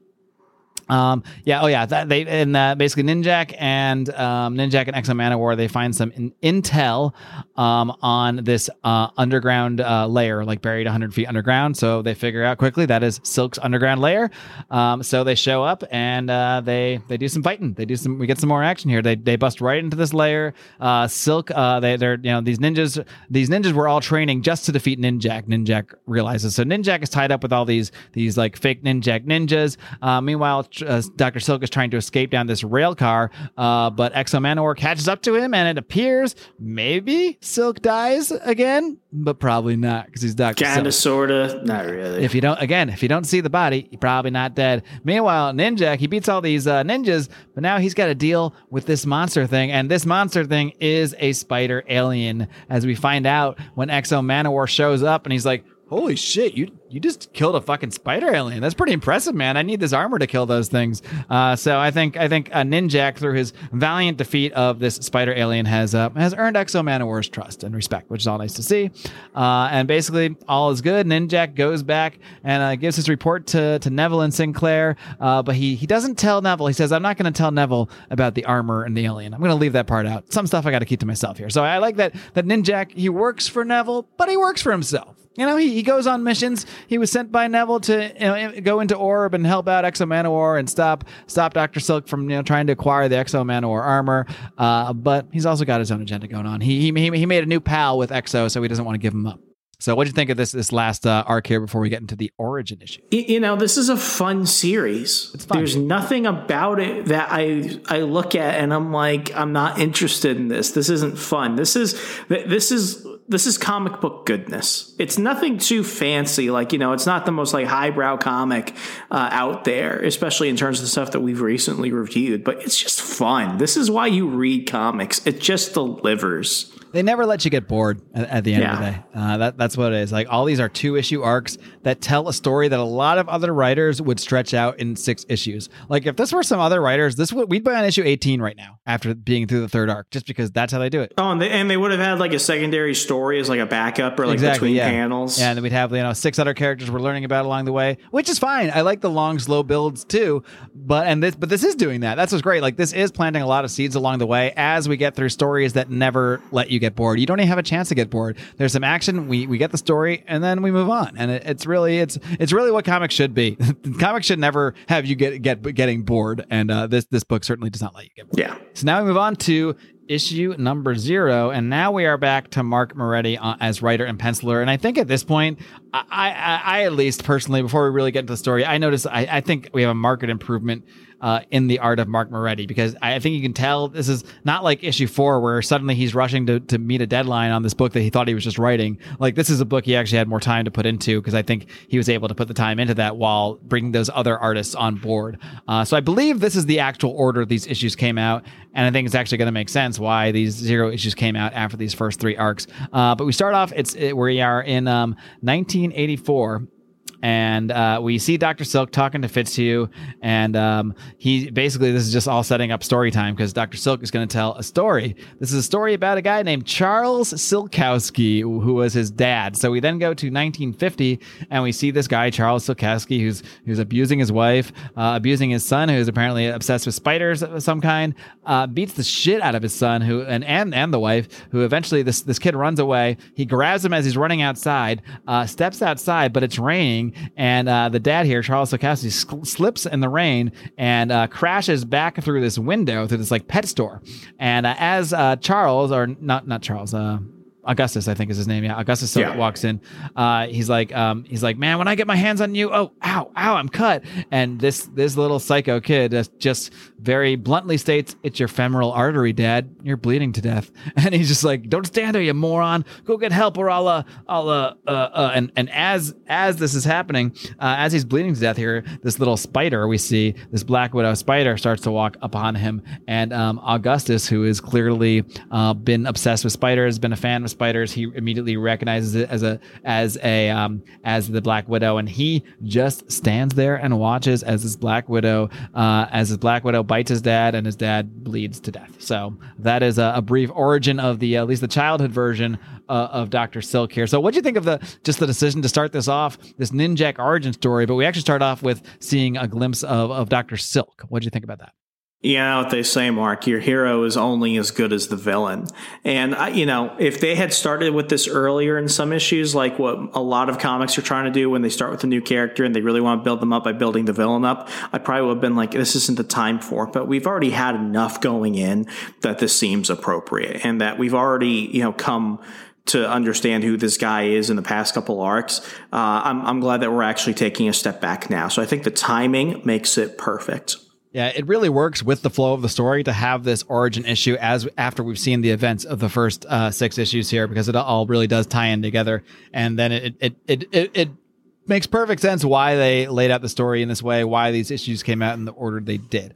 Uh, but we, we then we then go to 1959. Uh, young Neville still in a wheelchair, so I guess he's been in a wheelchair for quite some time. This is a uh, Colonel Neville Alcott. Like in here in 1959, he's about the same age as he is in modern Valiant. Just to give some perspective here, he's like Professor X, always crippled and bald. He's always been crippled, except and not bald though. Neville has. Yeah. Um, or else he would just look like Professor X. Basically, he'd look like British Professor X. Um, Gosh, so, damn it, Colin. So we see that Neville is with this guy Jonathan uh, who's apparently an agent that works for him in like the British Secret Service. And this guy Jonathan is very interested in this woman, um, uh, Miss Harland. Uh, and uh, he, he's like he's basically talking about this mission. He's like, well, you know, hey, if you're gonna have me on this mission where I'm gonna have to marry some marry some uh, marry some lady and over time inject her with these things and and do this whole experiment, like at, at least let me choose the one. He's like that's he's like that's the one I want. he's like, look, I agree in principle, Jonathan, but just just uh miss harland here is a bloody pistol so just just anyone but her okay? So clearly you know th- there's some secret mission here and he's gonna have to like woo some some harlot. Wants this one but for whatever reason uh, Neville doesn't want want him to go after this one specifically. Um, so this this woman goes up to this uh, this guy Lord Blaxland, and um, we don't really know what their deal is, but uh, it seems like they had some kind of romance. But suddenly she is threatening him. She's basically like threatening to reveal their romance because he's this lord, and he's I guess he's been having an affair uh, with this woman. He's like, you agreed to keep this discreet, and he's like, well, things changed, my lord. And uh, on the he's like, well, that much is certain. You've made sure it's time to cut our losses. And she says, on the contrary, my lord, this time there's a price to pay for your indiscretion. So I guess there's just been some some chicanery going on uh, behind the scenes here, and she's about to uh, she's threatening to basically reveal uh, their relationship. Uh, you know, man, they just need to grow some balls like the Clintons and just take them out. Yeah, you just got to take them out, man. Hillary style. Come on.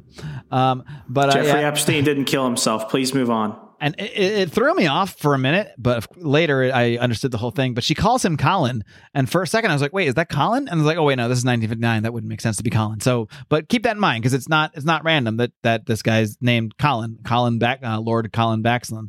Uh, so, uh, but Neville and Jonathan they're kind of walking around this this party, this hotel, this uh, this mansion here, and they see they find this waiter dead, and they're like, "Oh, and his uniform is missing." He's like, "Oh God, the threats against because they're there because there were threats against uh, the Duke's son, this Lord Baxland guy." Uh, so they go out onto the balcony where they find this Lord Baxland arguing with this chick, and he slaps her. This Baxland, this bastard, he slaps this chick. Uh, meanwhile, this butler guy is there, and he's uh he's gonna cover. Uh, he says he's gonna cover up for Baxland killing her. He's like he's like you saw what happened, right? He's like yes, sir. Uh, she she tried to kill you, and you just defended yourself. And he's like, yep, that's what happened. Um, so uh, but as this is all going down, uh, this Irish guy that is there, and he, because he's uh because this is you know there's some shit going on with uh, Northern Ireland and Ireland and and, the British government, if any of you have followed that over the last you know, 80 years or so. Uh, so he's there to assassinate uh, Lord Braxton. Uh, Somebody but, call Bono.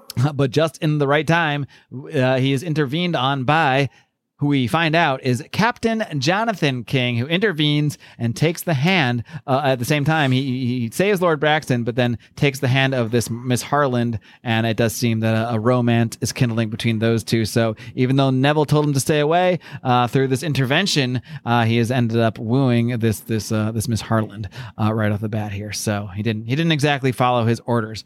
Uh, we then go move over to Suave Japan. in the streets, ninja in the sheets. Yeah, basically they they they are sent as this uh, on this mission in Japan at the uh, they're at the British embassy in, in, Tokyo, and we find out you know she's pregnant and they have been injecting her with something. Uh, we find out this through uh, we're, we're now kind of being narrated by Jonathan's journal here, and basically they've been injecting her with this thing that is supposedly to help with the pregnancy, but it's really a part of this uh, British program to uh, basically create super genetic babies essentially. So this is really uh, about the baby uh, but it's uh, he's just telling her that it's less injections to make the baby healthier essentially but uh, that's not exactly what's going on. Um, so this guy abnett shows up at their house and he he's all uh, he's all uh, he's all fucked up. We don't know what happened to him. He's like oh i was a prisoner of iwatsu the schwartz something or other. He's like beware and then he dies. So that guy's dead. Um, and yeah that was like um, you know one of one of neville's like right hand men who i guess he was reporting to. So something's going on here, but no time to figure that out. Why? Because the baby's coming, and uh, turns out the baby is is premature, but it was born full term. So I think she was only like six months pregnant with the six pack. But out pops uh, this little kid, who of course is uh, little Colin King. If you haven't deduced that by now, uh, and um, Jonathan basically tells uh, Neville like he's like he's like uh, Neville's really gonna be pissed, uh, but I'm keeping this kid and I'm naming it Colin and I'm staying in Japan. He's like, so Neville's gonna be pissed about all this stuff, but that's the way it is. So he basically lays it out to Neville. Neville has a shocked look on his face. Um, but yeah, the idea, what's interesting is how they named it Colin, uh, and and you know kind of kind of what that means, uh, and why that would piss off Neville. So these are these are things you can think about in your mind, because it actually it, it actually went different directions. I, I had some different ideas, uh, uh, but it, it all makes sense by the end. But I actually wasn't exactly sure, you know, the reasoning, understanding behind that um, until later. Uh, and basically, um, Jonathan does some poking around uh, just to figure out what happened to this guy, uh, Abnet. He's meeting with this guy. What's his name? Mus- uh, something or other. Anyway, Japanese guy, uh, um, and who basically is he's basically his buddy who who's like works behind the bar and who also knows stuff. So because he's a you know Jonathan is a British intelligent asset, so his uh, job is to make friends and uh, you know and and be intelligent. So he's talking to this this lady Kyoko and this other guy. His name will appear again at some point, but it, basically he's they're they're his sources, and they tell him about uh, this Iwatsu character who's basically the bad yakuza guy behind some some bad shit, essentially. Um, meanwhile, we uh, take a little diversion here to learn about. We go back to uh, to this place called Bodine Electronics in La Jolla, California, and this guy, Doctor Bodine, we learn is behind these experiments uh, with the babies and everything, with uh, injecting these things to create these other babies. And now we find out that like Neville, he has a wife now, and they have a they have a baby who's and they they've been you know injecting the baby with this stuff. Or I don't know if we find out here. We might find out later, but it's kind of implied. Uh, and basically, uh, we then meet Doctor Bodine's a, a partner who is none other than Dr. Augustus Silkowski. So we are now seeing the connections here uh, as Dr. as we are seeing Dr. Silk again, who's only like he must be like a Doogie Howser because it was like I think it was no, I guess, like 20 years later. Yeah, so I guess he's probably in his 30s here. Uh, but he seems to have ascended the ranks of science uh, pretty quickly. Uh, meanwhile, Jonathan King is who's kind of wrapped in some ninja s garb here that uh, that is uh, his like his Japanese friend gave him basically he's like you should wear something like this and uh, it'll save your gauge and butt here. Uh, so he goes in, breaks into this Musashi chemical engineering plant, which is the you know the kind of the tip he was given. Uh, and um, King, Colin King shows up, uh, gets past these guards. Uh, the one guard like thinks he's just he says, "Oh, forgive me, sir," because he's wearing a similar outfit to I guess that the ones that the other uh, you know other ninja guys in the area wear. And uh, Ninja gets in and he breaks in, and who is he see in the office? It's Neville Alcott. He's like, oh, Colonel Alcott. He's like, oh, that's that that bloody outfit's not standard issue for field agents, Captain. Assure me you haven't gone completely native before we discuss your current assignment. So uh, he's he's got got caught going off the reservation here, doing his own thing, uh, and getting caught up with uh, whatever Neville was doing here as well. So um, there's there's there's chicanery, there's intelligence things going on. There's you know British intelligence mixing with Yakuza. Um, who knows where where it all where it all comes down to? But we learned that again, like I mentioned earlier, we learned that Neville has been taking the hope and glory injections, as they're called, along with his wife in order to save the program. That's how they were able to save the entire program because they had put that on Jonathan King, who was going to, you know, marry this Harland woman and and and kind of you know get a genetic baby through him. Um, but uh, they said like it didn't seem to have any effects on Colin King. He's just yeah, he seems super smart. He does well in school. Uh, but but we're going to use him as the the comparison subject. We want to keep Jonathan King here because uh, they're they're and um you know to compare it to our child and kind of study them both. But Jonathan King is like nope, fuck off. Same in Japan, so go to hell. Uh, we then see that picture. Uh, this is when we see the picture of the family. They all take the picture there. This is when we see the picture that we saw in the first issue that Neville was looking at that shows now we know Mm-hmm. who was in that picture. It was Jonathan King, his wife, and his son, the young Colin King. point. um, everything okay over there? Oh yeah, no, it all just came. Sounded like there was a- all just all just came like full circle. Just I thought a spider alien busted into your apartment.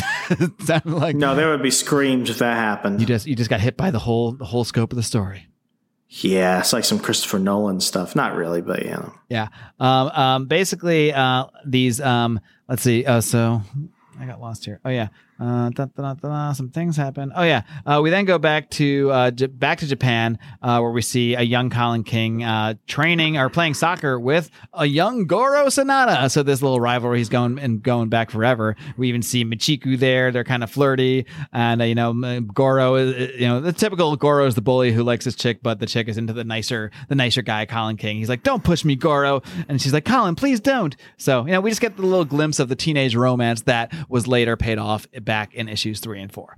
Um, so and I like how that we're tying everything together. So it makes it, it now makes us understand the story we've already seen uh, even more deeply here.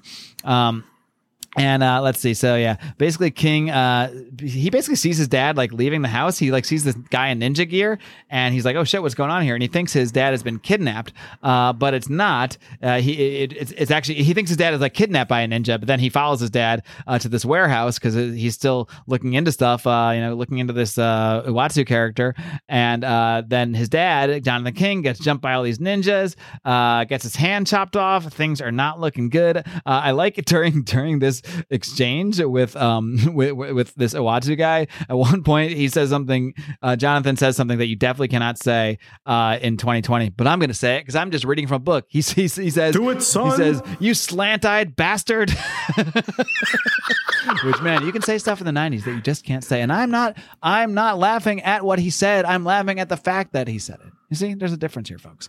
Um, and with The before times. it turns out Col- little young Colin followed his dad there, uh, and yeah, his dad's his dad's uh, hand's been chopped off, and things are not looking good uh, for him at all. And then they realize they actually they also realize that young Colin King is there as well. Um, so yeah, shit shit is not going well. And this is this surprised me because I thought I was reading issue zero, and then I was like, oh wait, next issue.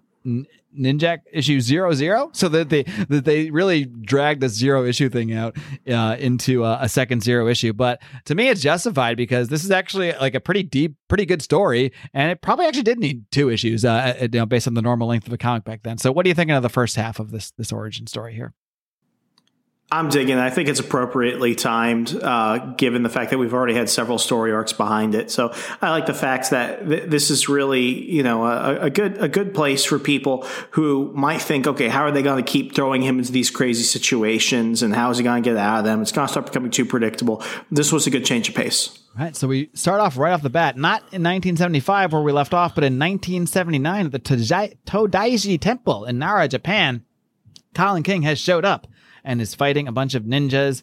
And uh, basically, he says, "He says, I remember what you did to my dad. He's there uh, trying to fight Iwatsu." So then we go right on back to 1975 to see exactly what that was. And uh, basically, uh, Jonathan King knows about their genetic program. So that's what he's been looking into. He's been looking into Japan's own genetic uh, engineering kind of program. Um, and uh, basically, they, they kill uh, Colin King. They kill they kill Jonathan King, uh, and then little Colin runs away. But she gets saved by this chick. This chick is Kyoko. So that Kyoko, that is one of the uh, people that Jonathan was talking to earlier that like gave him the intel about this uh, genetic program or what have you. Um, so and we also.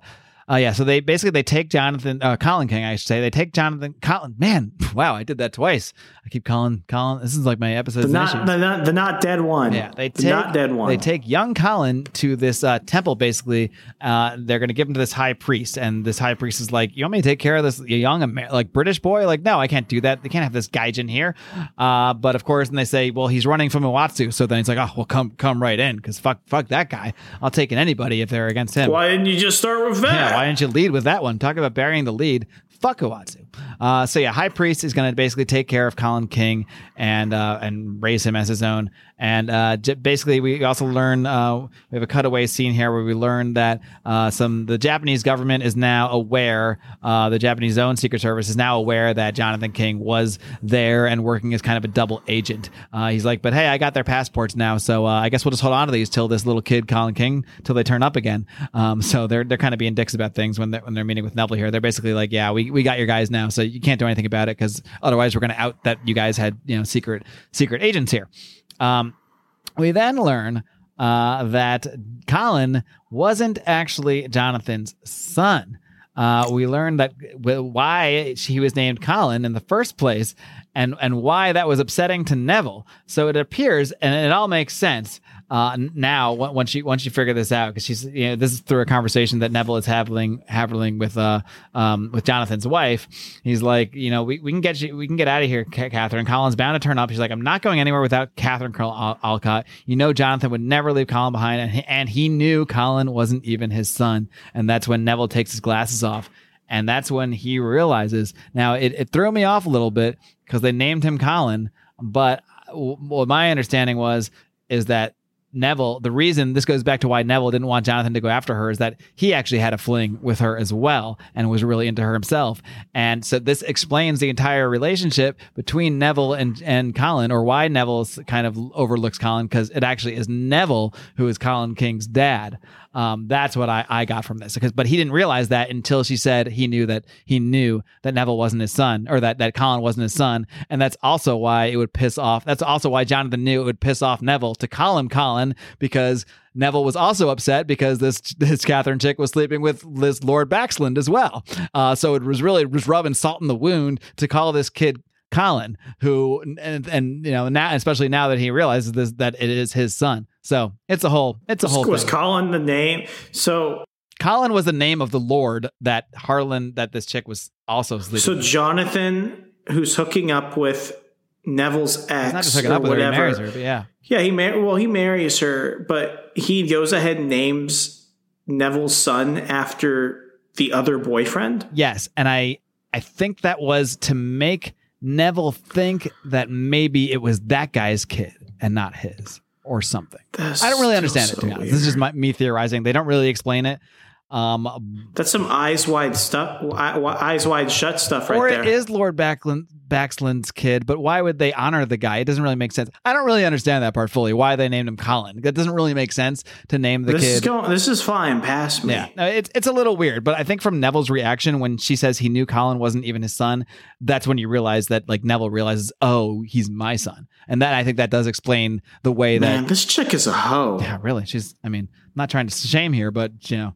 Uh, th- No, three guys no in about a shame. week's time span here when they could have been any, This any is some. This is some justifiable social shaming. I could have that wrong, but that's that's how I that's what seems to make sense from it explains Neville in the beginning why he's like don't go after anybody but her, you know, because because that's the chick that he was actually you know had a thing with himself, uh, basically. Man, Anyway, so that's what's, that's what's going on there. It's it's it's almost Hickman esque, you could even say.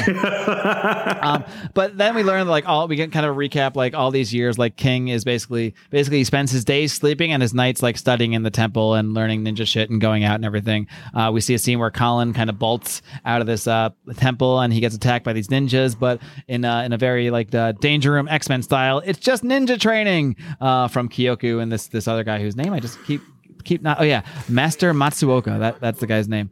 And uh yeah they're just like they're basically like oh yeah you're not gonna you, know, you think you can take out ninjas like this? Like you idiot don't run away. You're still as dumb as the dog. There's a lot of references here to like colin being like the dog. Like like they're always like it's basically the idea is like the fa- the dog but the families might love you. Like they might love you here in japan but they're always gonna look at you as the dog. They're always gonna know you're different. They're always gonna know you're just a gaijin essentially is, is, is was you're gonna be the token white friend. Yeah.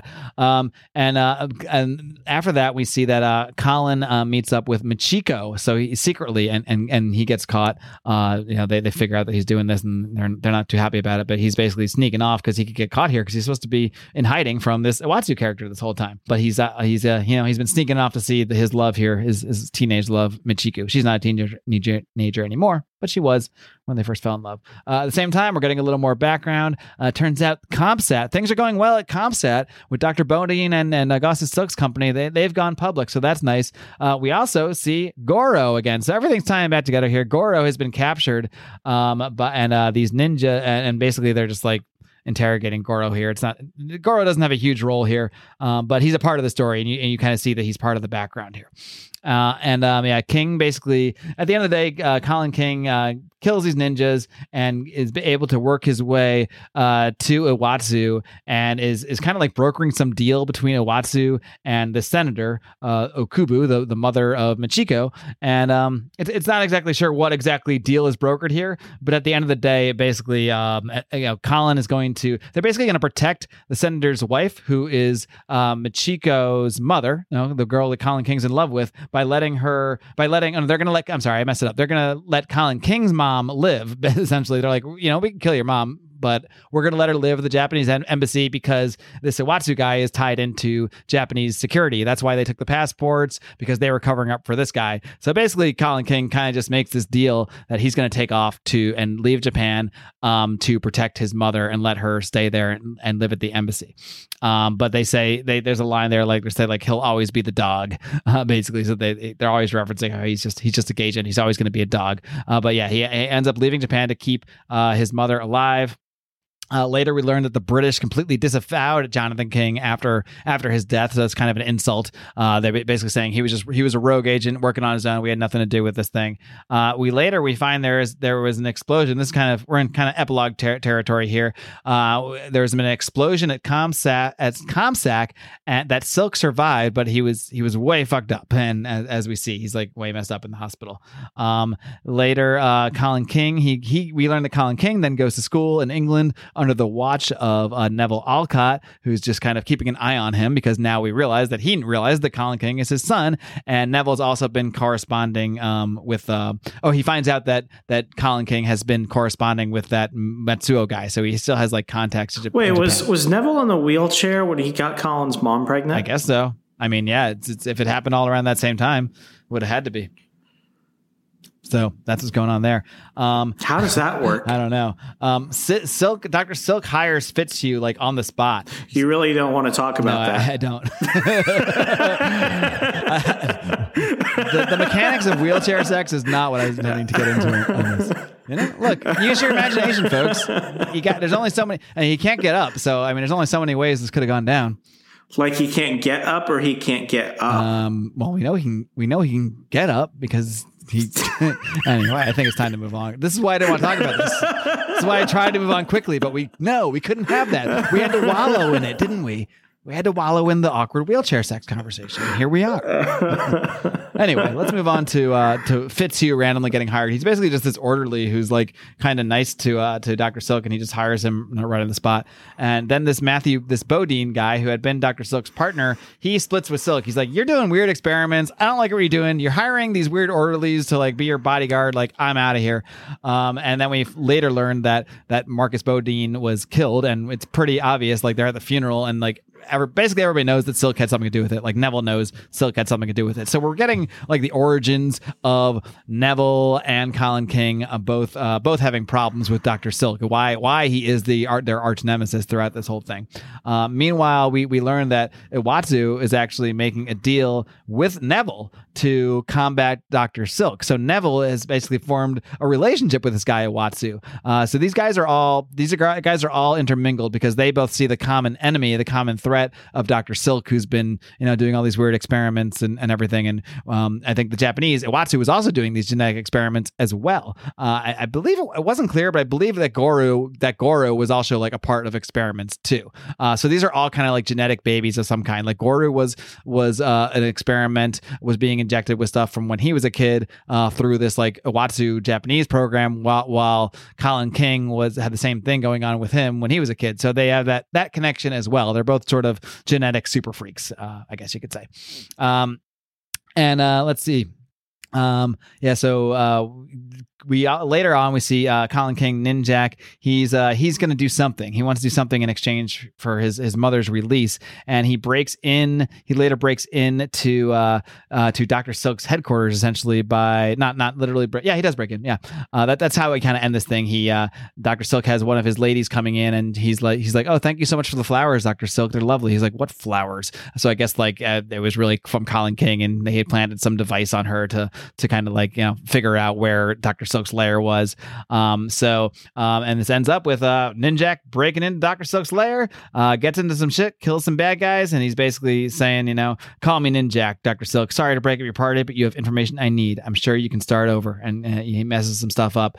And uh, at the end, at the end here, we see uh, you know Colin King, Playboy Colin King, just living it up in the casino. We learn that uh, he learns through this uh, through talking to C- Colonel Alcott that his mom is actually missing now. Uh, so that's kind of where we we end off. And as he's leaving the casino, he bumps into uh, what is apparently Doctor Silk.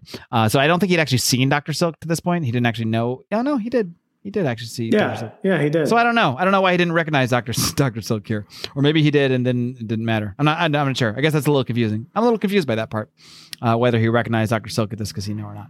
But anyway, uh, that kind of leaves us with this. It's kind of like weird to leave us with sort of a cliffhanger from the origin story, but anyway, that's that's how we end things up. So um, it's hard to judge this all as one story because it is, it is kind of several stories, but that with several different artists throughout. Actually, I think we had a grand total of five artists in this thing, but uh, we'll still do our best to give some second print scores here. So you want to you want to take the reins first here, Remzo?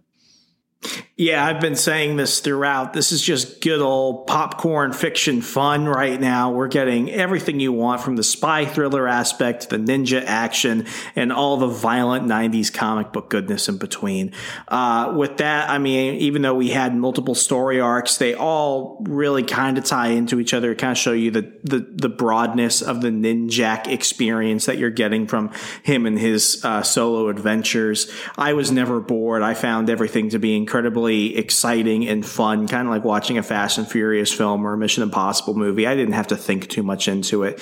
And then when they decided to go ahead and throw in the zero and zero zero origin issues, I felt the timing was right. The story was actually pretty interesting and it showed that you could do a lot of different types of storytelling with this character. You can go from like big introspective uh, prologue stories about the origin to him just slicing and dicing bad guys and you know betting dames. So I think it was pretty awesome. All in all, it's nothing super fantastic, but it's a great Sunday read. I'm going to go ahead and give it a three out of five. I think a three out of five is modest, and I'm also going to go ahead and give the artwork a three out of five. It's really hard to judge a story like this, especially when you're dealing with multiple arcs and then multiple artists throughout it. But I found all of them to be really nice. I mean, I know that we held Quesada as the standard bearer, but personally, I don't think that Quesada is really my favorite. Um, all, all, in all, it's not bad. It's just it's it's a, it's good. It's it's it's good. Like it's not great, it's good. So I think a three out of five for Quesada, um, Moretti, and all the other artists that came on to do this. I think lumping them into a three is more than fair for that. So for me, I'm going to go ahead and give it a six out of 10. Definitely recommended reading. If you're looking for something fun and uh, you got a few bucks to spare, you want to read it on Hoopla, you won't be disappointed. You're going to have fun in the process. I'm surprised. It seems a little low to me considering how, how much it seemed you seem to be enjoying enjoying it throughout. Because uh, a six is only a little bit above a five, which is not that good. So I'm just I'm just saying I'm not I mean, it's just like if people if people are like, "What's your best selling point on on the '90s Ninjak?" I'm just gonna say, lots of action, lots of action. I will say, like sometimes the story gets a little complicated for me. Like there's certain things that you they don't really spell out, and like I don't, it, it gets it gets a little predictable. Yeah, and, and like predictable is not bad but predictable's predictable. Yeah, I mean there were twists and turns, especially in the origin uh, story, like the whole thing with you know. But that that too was a little complicated. Like you really had to like like you didn't even realize it the first time reading, you know that that it was they were trying to say yeah. Neville was Colin King's dad. This this was actually this was more this was more like my third time going through it. Okay, yeah. So I read it twice on my own. This was really a third time. So yeah, it kind of it kind of missed me right yeah, there. Yeah, I mean elements of it can can be a little confusing at times, but I'd say those moments are very few and far between. Uh, so I, am going to give overall, I, am going to give the story a bit of a higher rating than you. I, I, I think a four would be a little high, but uh, I, am going to give the writing a 3.5 throughout. I think, like I said, it's been it's been well paced. This is not Shakespeare. This is not uh, you know this is nothing that's going to win a Pulitzer. Why would I say Pulitzer? That's for journalism. Whatever. You know what I mean. They get what we mean. Yeah.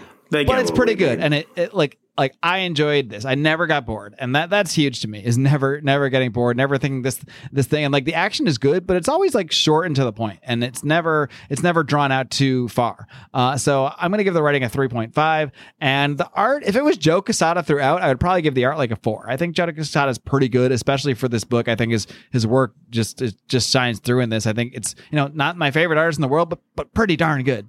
Uh, but this is not Joe Quesada yeah. throughout. We did get. I thought Mark actually I actually thought Mark Moretti did the best job on the art uh, between all the other artists that, that came through this thing. Um, but you know, even after Quesada, after, after Quesada, yeah, I think I put Moretti next. Yeah, yeah, for sure. And then after that, it was kind of more of a fall off. So I'm going to average the art down to about a 3.5 uh, when it's all said and done. When we when we deduct for the non Quesada Quesada artists, but still overall that brings me to a seven, which I feel is a, about right for this. It's you know so a 13 out of 20, still pretty good total SPC score for the first volume of the 90s Ninja go pick it up. You'll enjoy it's it. It's fun. And again, uh, I, I, I don't know if we should be getting a commission from Hoopla, but I don't think Hoopla even makes money. I don't know how Hoopla works, but it works somehow. And all you need is a library card. This Spider Aliens. This is on Hoopla. It all works from from multi marketing Spider Aliens. I'm pretty sure. But uh, I, I, think we're part of a, a multi marketing company working for somehow. We're forming a team, guys, and we're we're sending you to Hoopla. But now Hoopla is amazing. I don't know how it works. I don't know who makes money, if anybody makes money, but it's awesome. It's got so many freaking comics on it. All you need is like a digital library card and you, sign right up. But this is on there. So if you want to read the same exact version that Remzo and I read, it's Valiant Masterworks. It's Ninjak Valiant Masterworks Volume One. Um, I, I, give it a recommendation. If you if you got uh, you know an, an, a spare couple hours and you're looking for something fun to read, I think this absolutely qualifies I, I don't think you'll be too disappointed if your expectations are, are set correctly. So, uh, I- but In fact, I'm pretty sure I actually sent this to one of our uh, epic crossover level patrons. Oh, is this as one a gift. I sent him a, right. I sent him a hardcover copy of of this uh, of this very story. Right. Well, that is a great segue into detailing why it is so important to support Second Print Comics podcast in so many ways. Of course, five star ratings on Apple Podcasts, very easy, free way that you can help this podcast. And of course, a non free way is a way called Patreon, the Second Print Comics Patreon, where we don't just beg and plead for your money, although we do a little bit of that. We make sure that we return you some amazing value. So we give you all sorts of bonus content. Um, you've done Remzo rants, you've got Remzo versus the MCU, uh, you've got some reading lists coming up this summer, I do believe. Uh, I've been doing Yep. the Random Marvel Comics podcast, the Tales from the Fucking Pile, uh, Claire Continues, which I haven't done for a while, but uh, it's because I've been doing so many other bonus shows here, including the most recent.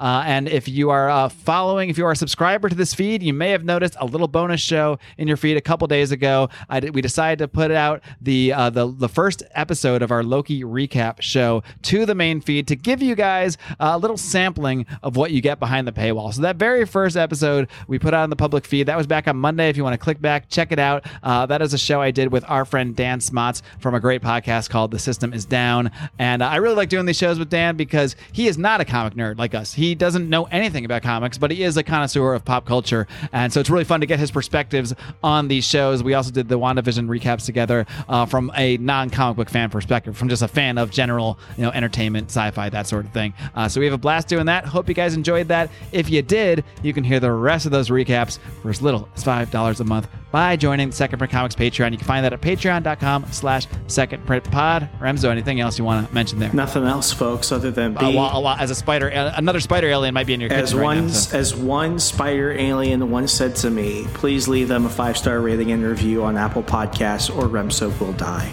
Other than that, I've got only one thing to say, folks. Read comics, change the world. Change the world. Good night, America.